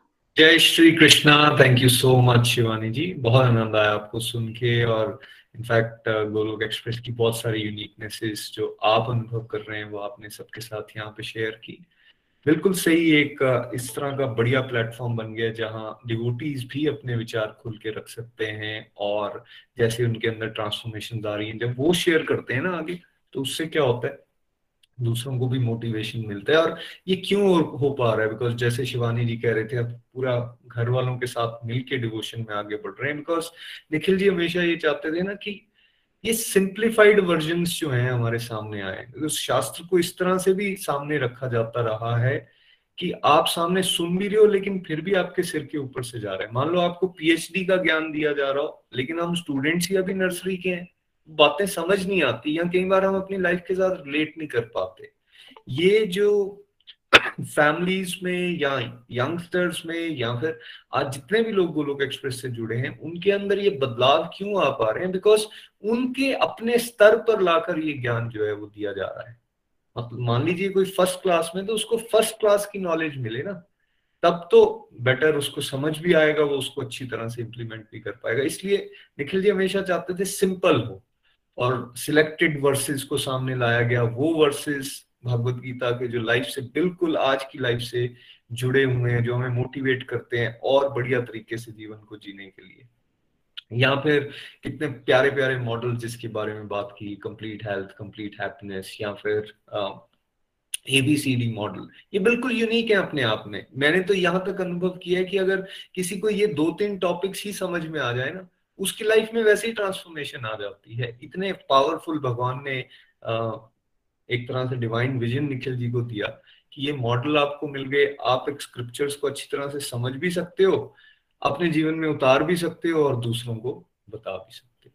तो thank you so much Shivani ji, अपने विचार इस तरह से सामने रखने के लिए। आइए, अब चलते हैं हम जलंधर। हमारे साथ विकास जी हैं। हरी हरी बोल विकास जी। हरे कृष्णा हरे कृष्णा कृष्णा कृष्णा, हरे हरे। हरे राम हरे राम राम राम, हरे हरे। आज के सत्संग में जो निखिल जी ने हमें अपनी स्पिरिचुअल जर्नी के बारे में बताया कि कैसे कैसे वो चंबा से चंडीगढ़ के, वहाँ से आगे आगे उनकी जर्नी कैसे कैसे बढ़ती रही। बट वो ज़िंदगी में हमें अपने, हमारे गुरु जी का बहुत धन्यवाद कि उन्होंने हमें अपनी स्पिरिचुअल जर्नी के बारे में इतनी अच्छे से बताया कि ये हमारी लाइफ से रिलेटेड है कि हम भी देखते हैं कि जैसे वो आगे बढ़ते रहे, उनको ये आया कि मैं इससे आगे जाऊँ, मैं ये करूँ, मुझे शायद उसमें सेटिस्फेक्शन मिले। और ऐसे ऐसे वो ऑस्ट्रेलिया में पहुँच गए, ऑस्ट्रेलिया में जाके उनका कैसे एक्सीडेंट हुआ और उनकी हमने स्पिरिचुअल जर्नी जैसे सुनी, भगवान की तरफ़ उनका झुकाव कैसे हो गया। तो आज उन्होंने कई लोगों को, सबको ये भगवान जो हमें भगवत गीता का सरल अध्ययन करवा रहे हैं उसके लिए मैं बहुत बहुत थैंक यू करना चाहता और नितिन जी, जैसे आपने बताया कि वो शुरू में आपको उन्होंने स्टार्टिंग में पढ़ाया कि आप पढ़िए, पर आपका मन नहीं लगा। जैसे आपने कहा कि ठीक है, साथ में मैं ड्रिंक्स लेता था और साथ में मुझे लगता, ठीक है, बता दो। ये मैं भी सोचता हूँ कि मैं खुद भी अगर कहूँ तो मैं भी ऐसे ही करता था, जैसे कि ड्रिंक्स ले लेनी, कभी भजन लगा लेने भजन लगा के बड़ा आनंद आना कवालियाँ लगा लेनी भगवान की ऐसी सी बातें करनी। और मुझे लगता था कि शायद नशे में ही हम भगवान के साथ जुड़ सकते हैं। हमें ये नहीं पता चलता था कि सही में हमने भगवान से कैसे जुड़ना है। और अब जैसे हमें अभी आ, हमारा एक्सप्रेस कोर्स भगवत गीता का जो एक्सप्रेस कोर्स है वो स्टार्ट हो रहा। उसके लिए सबसे पहले तो मैं बहुत बहुत अपने मेंटर्स का थैंक यू करना चाहता हूँ। और सब डिवोटीज को कॉन्ग्रेचुलेशन करना चाहता हूँ कि इस मंच से हमें बहुत कुछ सीखने को मिलता है, बहुत कुछ सीखने को। ये what is the Golok express Golok express क्या है? गोलक एक्सप्रेस हमें जो घर घर मंदिर, हर मन मंदिर, कि हम घर को कैसे मंदिर बना सकते हैं, कि हम अगर घर आते हैं, अगर हम ये मंच के साथ मैं ना जुड़ा होता हूँ, मैं मंच के साथ अपने गोलक एक्सप्रेस के साथ शीतल जी, शीतल सुखेजा जी जो करनाल में रहते थे, वो मुझे गोलक एक्सप्रेस के साथ उन्होंने जोड़ा। बचपन से ही मैं, मेरे मन में डिज़ायर थी कि भगवान को पाना, भगवान को देखना, भगवान को सुनना है, पर समझ नहीं लगती थी भगवान को कैसे पा सकते हैं। और मैं उनका बहुत थैंक यू करना चाहता है, जो अंधेरे से मुझे रोशनी की तरफ़ निखिल जी के इस सत्संग के साथ ज्वाइन करवाया। और मुझे यहाँ से बहुत कुछ सीखने को मिला। यहाँ से सबसे पहले तो मैं ये घर घर मंदिर हर मन मंदिर की बात कर रहा हूँ। हम जब घर में आते हैं, घर में आके हम भगवान की बातें करते हैं, अपने बच्चों के साथ और घर में अगर माला हम करते हैं तो हमारे बच्चे भी हमें देखते हैं। जो बच्चे देखते हैं वही बच्चे करते हैं। वो भी देखते हैं कि हमारे अगर फादर हमारे मदर ये चीज़ें करते हैं, हम भी वो करें, उनको भी वो एक्टिविटी में इंजॉय आने लग पड़ता है। तो हम उन पे बोझ नहीं डालते कि आप भी हमारे साथ बैठो। वो सुनते, देखते और धीरे धीरे बैठते हैं, उनका मन भी लगता है और वो भी पाठ धीरे धीरे भगवान की चैंटिंग स्टार्ट करते हैं और हमारे साथ बैठ के इंजॉय करते हैं। और जैसे कि हम बुरी आदतों की बात करें, अगर हम घर में आते हैं, अगर घर को मंदिर नहीं बनाना चाहते हैं, टीवी लगा लें, टीवी में क्या होता है नेगेटिविटीज मिलती हैं और हम वो नेगेटिविटी बच्चों में भी वो ही बांटते हैं और हम फिर खुद ही दुखी हो जाते हैं कि हमारे बच्चे हमारा कहना नहीं मानते। कहना तो तभी मानेंगे अगर हम भगवान के साथ जुड़ेंगे। वैसे ही हम गोलक एक्सप्रेस के साथ धीरे धीरे जैसे कि सत्संग, साधना, सेवा, सदाचार के बारे में यहाँ से सीखा। सत्संग, हम सुबह आते हैं या भगवान के बारे में सुनते हैं, सत्संग, आप सब डिवोटीज का हमें डिवोटी एसोसिएशन मिलता है। हम अपने मेंटर्स के मुख से जो जो चीज़ें सीखते हैं, उन पे इम्प्लीमेंट करते हैं, अपनी साधना पे ध्यान देते हैं। वो हमारा होमवर्क है कि हम वो जो बताते हैं, उस पर इम्प्लीमेंट करते हैं इम्प्लीमेंट करके हम अपने मन में वो सेवा भावना लाते हैं कि प्रभु, आप ही जो करवाते हो, जो आप ही देते हो, उसमें से ही हम वो सेवा करते हैं। और वे सेवा करके हमारे अंदर वो सदाचार आए, जिसके साथ हम प्रभु के कृष्ण जी के साथ जुड़ सके, प्रभु के साथ हम जुड़ सके। और ऐसे ही आगे हम मतलब यहाँ से जैसे कि हमें कंप्लीट हेल्थ एंड हैप्पीनेस के मॉडल सिखाए जाते हैं, जिसमें हमारी spiritual spiritual health mental health physical health family health और फाइनेंस हेल्थ के बारे में बताया जाता है। स्पिरिचुअल हेल्थ अगर हम भगवान के साथ जुड़ते हैं हमारी हेल्थ हम भगवान के साथ जुड़ के अपने मन को शांत करते हैं, हमारी बुद्धि में भगवान आते हैं, तभी तो हम भगवान के साथ जुड़ सकते हैं। और हमारी मेंटल हेल्थ अगर भगवान के साथ जुड़ेंगे तो हमारे विचार इधर उधर के जो विचार हैं, वो प्रभु के बारे में ही, भगवान के साथ ही जुड़ के वो हमारे विचार आएँगे। हमारी मेंटल हेल्थ अच्छी होती है और फ़िज़िकल हेल्थ अगर हम भगवान के साथ जुड़ते हैं, अपनी मेंटल हेल्थ अच्छी होती है, तभी तो हम अपनी फ़िज़िकल हेल्थ को, जो खाना, पीना, ये चीज़ों को देखेंगे तभी तो हम अपनी फ़िज़िकल हेल्थ को अच्छा कर सकते हैं। हम किसी चीज़ में ध्यान लगा सकते हैं, वरना हमारा ध्यान, हम वैसे ही फ़िज़िकल हेल्थ के बारे में करें, हम सोचते हैं, हम अगर यार हमारे यहाँ कोई ऐसा जिम खुल जाए तो हम एक्सरसाइज कर सकते हैं।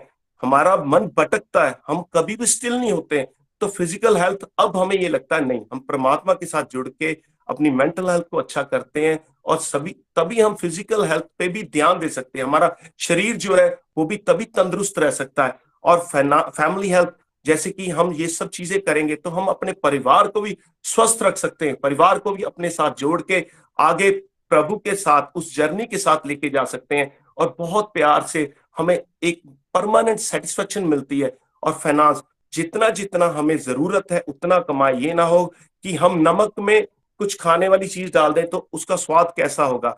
अगर हम किसी खाने वाली चीज़ में थोड़ा सा नमक डालते, स्वाद अनुसार तो कितना आनंद आता है। वैसे ही हमें यहाँ से ये चीज़ें बताई जाती है। और जैसे कि हम बात करें कि हम समाज में रहते हैं, समाज में हम रह के हम समाज की गंदगियों को देखते हैं कि बाहर हमें जैसे लगता है कि यार ये गंदगी कितनी पड़ी, वो जिम्मेवारी किसकी है? वो हम लोगों की ही जिम्मेवारी है। वो हमने ही वो सफ़ाई करनी है कि हमने अगर वो सफ़ाई नहीं करेंगे, हम ये कहते हैं कि यार ये गंदगी पड़ी है, इसको कौन साफ़ करेगा? लोगों पे हम डाल देते हैं। अपने अंदर नहीं देखते कि हमारे अंदर क्या वो कमियाँ है। हम उसको साफ़ करेंगे, तभी तो एक अच्छे संसार को बना सकते हैं। इसीलिए हम सबकी ये जिम्मेवारी है कि हमने सबको जो यहाँ से सीखते हैं, वो आगे थोड़ा थोड़ा जो भी हम बेबी स्टेप लेके सीखते हैं, वो आगे थोड़ा थोड़ा सबको सिखाना है। जैसे जैसे हम अपने में चेंजेस लाते हैं, सबको थोड़ा थोड़ा बताएँ, उनमें भी चेंजेस आए। तभी तो एक अच्छे संसार का निर्माण कर सकते हैं। यही तो गोलक एक्सप्रेस है यही तो गोलक एक्सप्रेस हमें सिखाता है। और गोलक एक्सप्रेस एक broad mind Shri Krishna devotees community है जो कि मानवता और आध्यात्मिकता को जोड़कर घर घर मंदिर हर मन मंदिर का निर्माण करता है। और हर जो हमारी जो फैमिलीज़ और हम लोगों को इकट्ठे लेके चलेंगे तभी तो हम परमात्मा के साथ जुड़ सकते हो। अपने आप को अपने में चेंजेस लानी और लोगों में भी बदलाव धीरे धीरे जैसे जैसे हम ला सकते और नेगेटिविटी हर नेगेटिविटी में हम पॉजिटिविटी देखें। हम हम हर चीज़ में बुरी चीज़ें, बुराई देखते थे कि इस चीज़ में ये बुराई है, इसमें ये बुराई नहीं, अब हमें लगता कि नहीं, हमारे में ही बुराई है और हर चीज़ हमें अच्छी लगनी शुरू होगी। ये कैसे हुआ? ये सिर्फ़ गोलक एक्सप्रेस से जुड़ के, यही तो गोलक एक्सप्रेस हमें सिखाते हैं। और गोलक एक्सप्रेस का जो विजन है घर घर मंदिर हर मन मंदिर का, हम सबने उसको मिलके आगे बढ़ाना है। यहाँ एप्रिशिएट मॉडल अप्रिशिएट मॉडल की जो कुछ भी यहाँ डिवोटीज अपने रिव्यूज़ देते हैं, उसको हम कितने प्यार से सब अप्रिशिएट करते हैं। यहाँ के जो डिवोटीज है, हर कोई कहता कि आप बहुत बढ़िया करते सबको कहते हैं, बढ़िया करते हैं। ये अप्रिशिएट मॉडल है जिसके साथ हर किसी में विल पावर बढ़ती है। वो अपने इस मंच पे अपने विचार रख सकता स्ट्रांगली वो विचार रखते हैं और बहुत प्यार से बोलते हैं। यही तो हमारे में जो कॉन्फिडेंस है, वो गोलक एक्सप्रेस के कारण ही है और गोलक एक्सप्रेस यही तो है कि सब में कॉन्फिडेंस भी आता बिज़नेस की बात करें बिज़नेस में आगे ये लगता है ये मेरा ही है, मैं ही करता। फ्रस्ट्रेशन आती थी, क्रोध आता था, अहंकार आता था। अब लगता नहीं प्रभु, जो हम, हमारी बुद्धि में भगवान आते हैं, हमसे वो सब कुछ करवाते हैं, हमारे मुख से कभी बुरा नहीं बुलाते हैं। अगर मैं डिस्ट्रिक्ट एक्टिविटीज़ की बात करूँ तो वो अपने में बहुत परमात्मा ने ऐसे छूमंतर कर दी बहुत आते बुरी जो है, परमात्मा अगर हमारे मन में, हमारे बुद्धि में विराजमान होंगे तो वो सब आते ऐसे छूमंतर हो जाएँगी। और बात करूँ, यहाँ में, यहाँ हमें बच्चे से लेके, आप देख रहे हो कि हर एज ग्रुप के यहाँ पे बच्चे, तीन साल से लेके पाँच साल, आठ साल, दस साल, और बुज़ुर्ग तक भी सब एज ग्रुप के यहाँ इकट्ठे, यही तो एक फैमिली मॉडल है कि सब इकट्ठे होकर डिवोशन कर सकते हमें ये लगता था, मुझे खुद को ये लगता था कि शायद घर बार छोड़ के मैं कहीं चले जाऊँगा और वहाँ जाके परमात्मा का नाम लूँगा। मेरे ये मिथ्स जो है, ये गोलक एक्सप्रेस ने ही मेरे माइंड को ये चेंज किया। यही तो गोलक एक्सप्रेस है दोस्तों। गोलक एक्सप्रेस एक ऐसा यूनिक मॉडल है, ये हमारी लाइफ को ट्रांसफॉर्म करता है, हमारी लाइफ को बहुत अच्छे से चेंज करता है। मैं यही कहना चाहता हूँ कि गोलक एक्सप्रेस से जुड़ के सब अपने अपने मन को, अपनी ज़िंदगी को, जो हम इस ज़िंदगी में भी अच्छे से भगवत गीता की लर्निंग करके हम अपनी ज़िंदगी को भी चेंज कर सकें। ज़िंदगी भगवत गीता हमें ज़िंदगी जीना सिखाती है और ज़िंदगी के बाद जो हमने नहीं देखा, हमने यहाँ से सुना, वो भी हमारी जर्नी जो बहुत अच्छे से परमात्मा का नाम लेके उनकी चैंटिंग करके, माला जाप करके हम धीरे धीरे सबको आगे लेके बढ़ा सकते हैं और उस हमारी जो जर्नी हमने नहीं देखी उसको भी चेंज कर सकते हैं। इस मंच में मैं बहुत बहुत थैंक यू अपने सारे मेंटर्स निखिल जी, नितिन जी, प्रीति भाभी और सबका बहुत थैंक यू करना चाहता हूँ और अपने सब डिवोटी एसोसिएशन का, जो कि हमें अपने इतने अच्छे रिव्यूज़ देते हैं और हमारे मन में बहुत चेंजेस आती हैं। बहुत थैंक यू थैंक यू करना चाहता हूँ। अंत में मैं ये कहना चाहता हूँ, ना शस्त्र पे, ना शास्त्र पे, ना धन पे, ना किसी युक्ति पे, मेरा तो जीवन आश्रित है प्रभु। केवल और केवल आपकी कृपा शक्ति पे हरी, हरि बोल। हरी हरी बोल हरी हरी बोल हरी हरी बोल हरी हरी बोल thank you so much Vikas ji बहुत आनंद आया आपको सुन के भी। और बड़ा मज़ा ये देख कर आ रहा है कि कितनी वंडरफुल ट्रांसफॉर्मेशन आपके जीवन में आ चुकी है। फ्रेंड्स आज के लिए एक अंतिम रिव्यू रहेगा। अब हम चलते हैं पठानकोट, श्रेया जी के पास। हरी हरी बोल, श्रेया जी। हरी हरी बोल हरी हरी बोल। आज का सत्संग बहुत ही प्यारा और भैया की निखिल भैया की जर्नी को देखकर, उनको सुनकर बहुत ही ज़्यादा मोटिवेशन मिली। और जो मेरी लर्निंग्स बनी वो तो मुझे यही समझ आया कि भैया की जर्नी से मैंने यही समझा कि भैया ने खुद तो मतलब इतनी नेगेटिव सिचुएशन में खुद को तो पॉजिटिव रखा और हम सबको भी मतलब हम सबके आगे भी जैसे आगे गड्ढा होता है हमारे आगे और एक इंसान आगे खड़ा कर पाता है कि नहीं, आगे नहीं जाना, वहाँ गिर जाओगे आप। तो वैसे ही भैया हम सबको आगे रोक रहे हैं कि इन सब सी चीज़ों से मैं निकल चुका हूँ बट आप सब जो हो, इसमें मत फंसो, आप ये एक्सपीरियंस मत करो, आप मेरे एक्सपीरियंस से सीखो और अपनी लाइफ को अपनी लाइफ का रियल पर्पस समझो कि हमारी लाइफ में हमें करना क्या है। हमें भगवान को पाना है, यही हमारा रियल पर्पस है, यही हमें हैप्पीनेस देगा। उसको हमें भैया की जर्नी सीखना है और अपनी लाइफ में इम्प्लीमेंट करना है। भैया की जर्नी से मैंने ये भी समझा कि दुख जो है वो बहुत अच्छे हैं, क्योंकि मतलब जब भी हमें दुख आता है ज़्यादातर तो हम यही करते हैं कि भगवान को कोस देंगे कि भगवान कहाँ पैदा किया, क्या किया, क्यों किया। बट भैया की जर्नी समझा कि नहीं, दुख में हमें भगवान को कोसना नहीं है, भगवान को प्रेयर्स करने की भगवान आप हमें हेल्प करो। और भगवान जो है हमारी प्रेयर सुनकर हमारी हेल्प भी करते हैं, क्योंकि जब हम दुख में प्रेयर्स करते हैं तो वो हमारे सीधे दिल से होती हैं और वो प्रेयर्स भगवान बड़ी जल्दी सीख, सुन लेते हैं।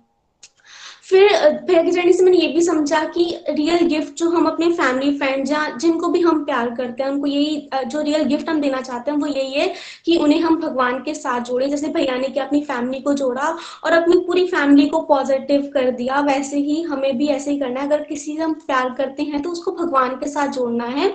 और यही हम सबसे अच्छा चीज़ हम उस इंसान के लिए कर सकते हैं। और यही नहीं कि जिससे प्यार करते हैं मतलब कोई भी हर एक इंसान को हमें जो है, वासुदेव कुटुंब की तरह अपना भाई बहन समझकर हर एक इंसान में हर इंसान के लिए अच्छा करने की कोशिश करनी है और सबको भगवत गीता का ज्ञान बांटने की कोशिश करनी है। और गोलोक एक्सप्रेस जो भैया ने ये ग्रुप बनाया है, ये तो मतलब अपने आप में ही अमेजिंग है और बहुत सारी ट्रांसफॉर्मेशन मैंने भी अपनी अपनी लाइफ में फील किया और डिवोटिस को सुनकर तो हम सबको पता ही है कि कितनी सारी चेंजेस गोलोक एक्सप्रेस इस कलयुग में लेकर आ रहा है और हम सबकी बहुत हेल्प कर पा रहे हैं। अगर मैं अपनी बात करूँ, जैसे सभी ने बताया कि गोलोक एक्सप्रेस एप्रिसिएशन मॉडल है। तो टेंथ प्लस टू तक मैंने कभी आज तक स्टेज पे नहीं बोला। मुझे बहुत ज़्यादा स्टेज फोबिया था। कभी गलती से मैं खड़ी हो जाऊँ स्टेज पे तो मेरे हाथ पैर कांपते थे, मुझे बोला नहीं जाता था। और जब मैं गोलोक एक्सप्रेस के साथ जुड़ी और जब मैंने भगवत गीता का अध्ययन किया और जब ये यहाँ की जो रिव्यूज़ लेने की हम डिवोटीज भी अपनी बात शेयर कर सकते हैं, ये मुझे बहुत पसंद है कि, क्योंकि हम डिवोटीज जब अपनी बात शेयर करते हैं, एक तो हमें मोटिवेशन बहुत मिलती है दूसरों से, दूसरों की जर्नी सुनकर, दूसरों की ट्रांसफॉर्मेशन देखकर और दूसरा की अपनी बात शेयर करने से हमें, हमारे अंदर भी कॉन्फिडेंस आता है कि और जो हमारी एप्रिसिएशन जो हमें एप्रिसिएशन मिलती है डिबोटी से या फिर मेंटर से, उससे हमारे अंदर बहुत कॉन्फिडेंस आता है कि हम भी कुछ कर सकते हैं। और ऐसा ही मेरी लाइफ भी पूरी गोलोक एक्सप्रेस ने ट्रांसफॉर्म ट्रांसफॉर्म की है, क्योंकि पहले मैं बिल्कुल नहीं बोल पाती थी और गोलोक एक्सप्रेस में आकर ही मैंने बोलना शुरू किया और कहाँ जो मैं बिल्कुल शायद थी, मुझे कभी टीचर बोले भी ना कि तुझे कुछ बोलना है तो बट मैं उस दिन छुट्टी कर लेती कि मैं नहीं बोलना बट अभी अगर अभी मैं अभी कॉलेज की बात करूँ तो मैं अभी बी एड कर रही हूँ और जब आ, अभी भी कॉलेज में कोई कंपटीशन होता था मैं सबसे आगे होती हूँ कि नहीं मुझे ये करना है मुझे ये करना है। तो जो मेरे अंदर जो चेंजेस आए हैं और जो मैं सोचती थी कि पहले मैं सोचती थी कि आ, मेरा कॉम्पिटिटर जो है वो बच्चे हैं कि मुझे दूसरों से जेलस मतलब मुझे दूसरों से जेलस होती थी। ये मेरे से आगे बढ़ गया है मुझे इससे ज़्यादा नंबर लेकर आने हैं मुझे किसी की बुराई वगैरह करना मुझे पसंद था बट अब जो है मुझे समझ आया कि नहीं हम अपने आप को ही अपनी आप की नेगेटिविटीज देखनी है। अपना अपने अंदर को चेंज करना है। और जितनी भी गलतियाँ खुद की देखनी है और उसको ये नहीं कि देखकर अपने आप को डिमोटिवेट करना हमें उसको इम्प्रूव करना है। और दूसरी चीज़ की हमें दूसरों से जेलस नहीं करना। अगर कोई आपसे आगे भी है तो हमें देखना है वो क्यों आगे और अपने अंदर वो चेंजेस लेकर आने हैं। तो हमारा पूरा एटीट्यूड जो है नेगेटिव से पॉजिटिव जो है, वो गोलोक एक्सप्रेस ने किया है। इसलिए गोलोक एक्सप्रेस की तो मैं बहुत बहुत आभारी हूँ। और जो जितने भी चेंजेस है हमारी चॉइस में कि ये सही है, ये गलत है, जो इस स्टेज में हमें नहीं पता होता कि क्या सही है, क्या गलत है, वो गोलोक एक्सप्रेस की वजह समझ आया। और छोटी छोटी चीज़ों में, जैसे मैं पहले नेगेटिव हो जाती थी कि यार ये क्यों हो गया, वो क्यों हो गया, बहुत स्ट्रेस ले लेना। बट अब कोई भी बड़ी से बड़ी सिचुएशन भी हो, मैं स्ट्रेस नहीं लेती बिल्कुल भी। बड़े आराम से उस चीज़ को टैकल कर लेती हूँ, ये भी सिर्फ़ और सिर्फ़ गोलोक एक्सप्रेस की वजह से।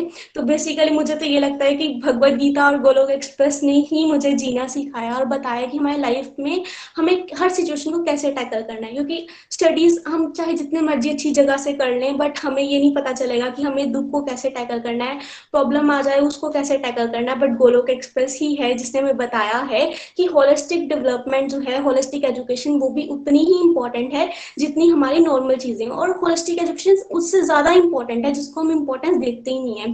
तो हमें होलिस्टिक एजुकेशन पर ध्यान देना है, भगवान के साथ जुड़ना है। और जब जैसे एक घर की जब नींव स्ट्रोंग होगी तो घर टिकेगा। वैसे ही होलिस्टिक एजुकेशन और हमारा जो भक्ति है, वो हमारी नींव है। और जब हम उसको स्ट्रॉन्ग करेंगे तो हम जो है बहुत अच्छे से हर एस्पेक्ट पे हर लाइफ के एस्पेक्ट में अच्छे से निखर कर आ सकते हैं।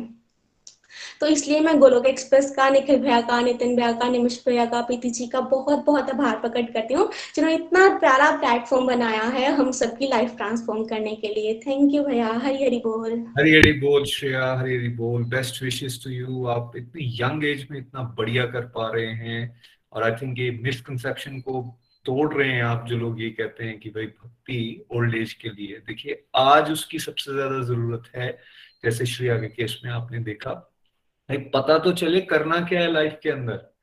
उन्होंने कहा बेस्ट से बेस्ट कॉलेज में भी आप पढ़ाई ले लीजिए, लेकिन ये नहीं बताया जाता है कि how to deal with stress how to deal with negative situation how to deal आपके साथ कुछ ऐसा घटित हो गया जिसके लिए आप बिल्कुल तैयार ही नहीं हो। ये हमें सीखने को मिलता है होलिस्टिक एजुकेशन से जो जो ड्राइव कहाँ से हो रही है? भागवत गीता से हो रही है।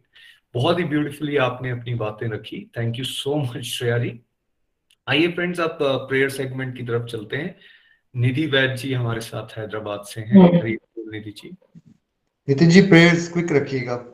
मैंने प्रेयर सेगमेंट स्किप करने के लिए कहा था। देखा नहीं आपने मैसेज नीचे ना? हरी हरी बोल। थैंक यू कंक्लूड कर लीजिएगा सेवन ओ तक। थैंक यू हरी हरी बोल एवरीवन हरी हरी बोल। मैं निधि वैद हैदराबाद से। आज निखिल जी, नितिन जी की स्पिरिचुअल जर्नी सुनी। और सुनकर बहुत ही आनंद आया।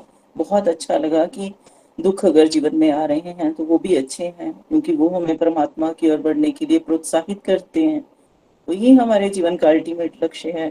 और साथ में ये भी जाना कि कैसे हम अपनी लाइफ को अगर ट्रांसफॉर्म करते हैं, जैसे निखिल जी ने किया, और पूरी उनकी, पूरी फैमिली उनके फ्रेंड्स रिलेटिव्स सबके लाइफ जो है वो बदल गई ट्रांसफॉर्म हो गई। उसी तरह हमें अपने ऊपर भी वर्क करना है।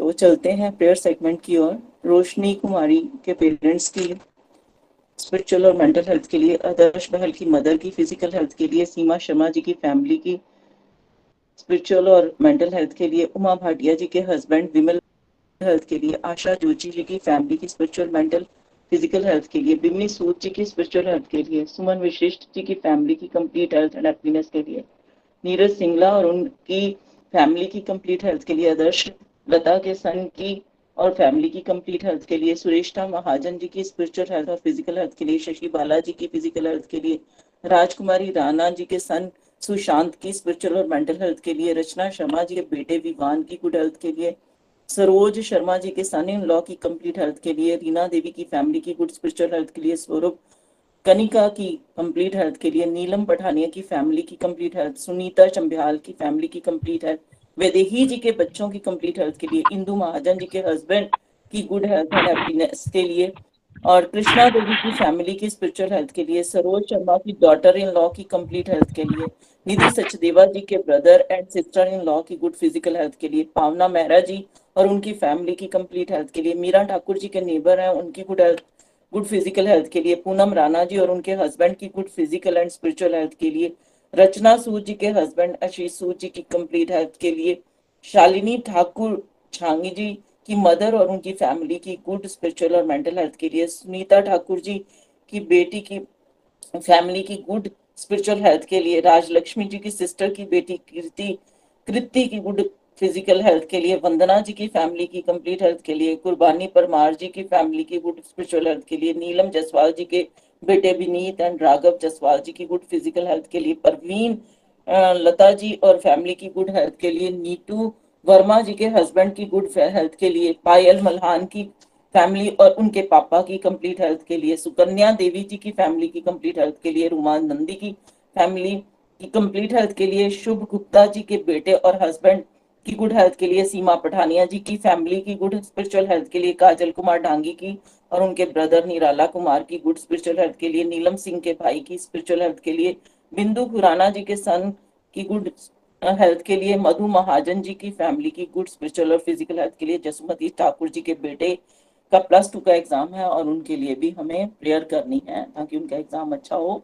तो आप सबके लिए मेरी तरफ़ से भी क्षणमाला समर्पित है और हम सबकी अच्छी सेहत की कामना करते हैं। हरी हरी बोल, हरी हरी। हरी हरी बोल प्रेयर्स फॉर एवरीवन जो कलेक्टिव माला हमने शुरू में की।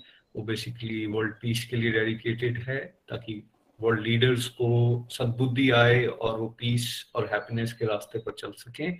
और यहाँ जितने लोगों के लिए प्रेयर्स की गई है, उन सब के लिए भी मैं प्रार्थना करता हूँ रिक्वेस्ट करता हूँ आप भी प्रार्थना करें। और डेडिकेट करें अपनी अपनी माला। मैं भी चार मालाएँ अपनी डेडिकेट करता हूँ for their complete health and complete happiness आइए फ्रेंड्स अब चलते हैं तृष्णिका घोष जी के पास वेस्ट बंगाल आज के भजन के लिए। हरी हरी बोल। हरी हरी बोल, हरी हरी बोल। हरी कृष्ण एवरीवन मेरा नाम तृष्णिका घोष है और मैं वेस्ट बंगाल से बिलोंग करती हूँ। आज का सत्संग बहुत बहुत ज़्यादा बहुत ज़्यादा ब्यूटीफुल रहा। निखिल भैया से हमेशा उनकी जर्नी से बहुत बहुत सारा मोटिवेशन मिलती है और आज भी मिली एक नया जोश जागा जितनी गलती की उससे सीखी अब आगे बढ़ जाना है और इस रास्ते में हमें निरंतर डिटर्मिनेशन से आगे बढ़ते रहना रहना है जैसे हमें गुरु बोलते हैं बिल्कुल वैसे। तो चलिए भजन की तरफ़ चलते हैं। हरे कृष्णा हरे कृष्णा, कृष्ण कृष्णा, हरे हरे हरे राम हरे राम राम राम, हरे हरे। आ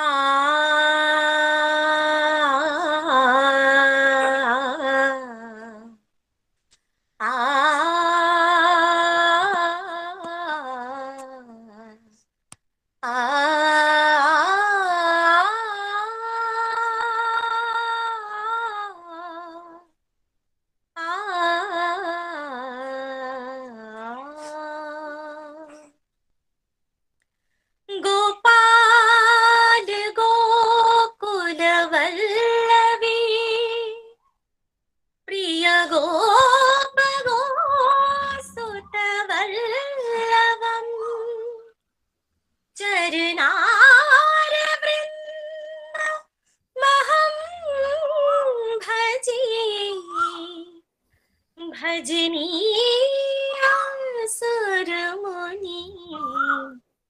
दुर्लभम्। चरणारवृन्दमहं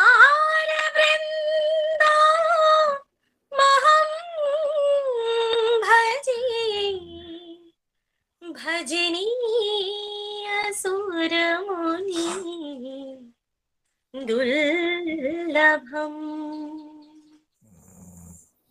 बेनती सुनिए बेनती सुनिए, नाथ हमारी। बेनती सुनिए, नाथ हमारी। हृदयेश्वर, हरि हृदय बिहारी।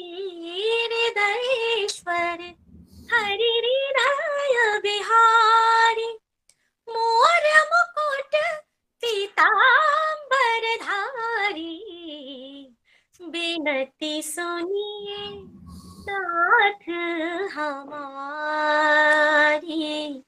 बिनती सुनिए, नाथ हमारी। जन्म जन्म की लगी लगन है। ओ, जन्म जन्म की लगी लगन है। साथी तारो भरा गगन है। गिन गिन आस कहती है। आएँगे श्री कृष्ण मुरारी बिनती सुनिए नाथ हमारी। बिनती सुनिए नाथ हमारी।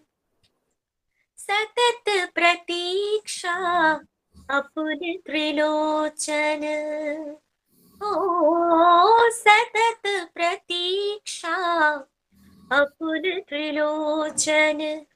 हे भव माधव, विपति विमोचन स्वागत का अधिकार दीजिए।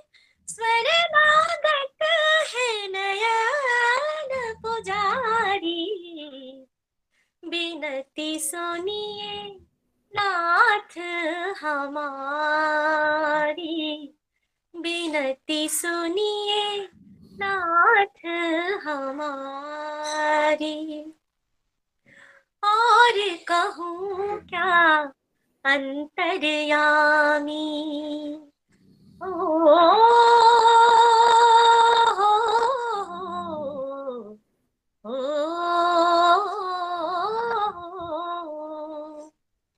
और कहूँ क्या अंतर्यामी तन मन धन प्राणों के स्वामी। करुणा कर कर ये कहिए।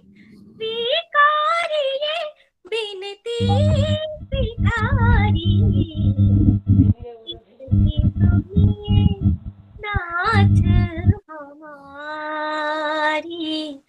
बिनती सुनिए, नाथ हमारी। हृदयेश्वर, हरि हृदय बिहारी। हृदयेश्वर, हरि हृदय बिहारी। मोर मुकुट पीतांबर धारी। बिनती सुनिए नाथ हमारी बिनती सुनिए। नाथ हमारी। हरी हरि बोल। हरि, हरी बोल, हरी, हरि बोल। सो मेलोडियस कृष्णिका जी बहुत ही प्यारा भजन। भगवान की स्तुति, भगवान के दर्शन इस भजन के माध्यम से हो रहे थे। धन्यवाद। आप सभी का धन्यवाद। एक्सप्रेस कोर्स की शुरुआत हो चुकी है फ्रेंड्स आइए जोश के साथ आज के सत्संग को यहीं पे हम विराम देंगे और भगवान से ये प्रार्थना करेंगे कि ये सक्सेसफुली आने वाले तीन चार हफ़्ते के अंदर हम सिंप्लीफाइड भागवत गीता का पूरा कोर्स बड़े हर्ष और उल्लास के साथ कर सके। हरे कृष्ण हरे हरे कृष्ण। कृष्णा हरे कृष्णा गोलोक एक्सप्रेस से जुड़ने के लिए आप हमारे email address info at the rate of Golok express dot O R G द्वारा संपर्क कर सकते हैं। या हमारे व्हाट्सएप नंबर या Telegram number seven zero one eight zero two six eight two one से भी जुड़ सकते हैं। आप हमसे फेसबुक पेज और यूट्यूब के माध्यम से भी जुड़ सकते हैं। हरी हरी बोल।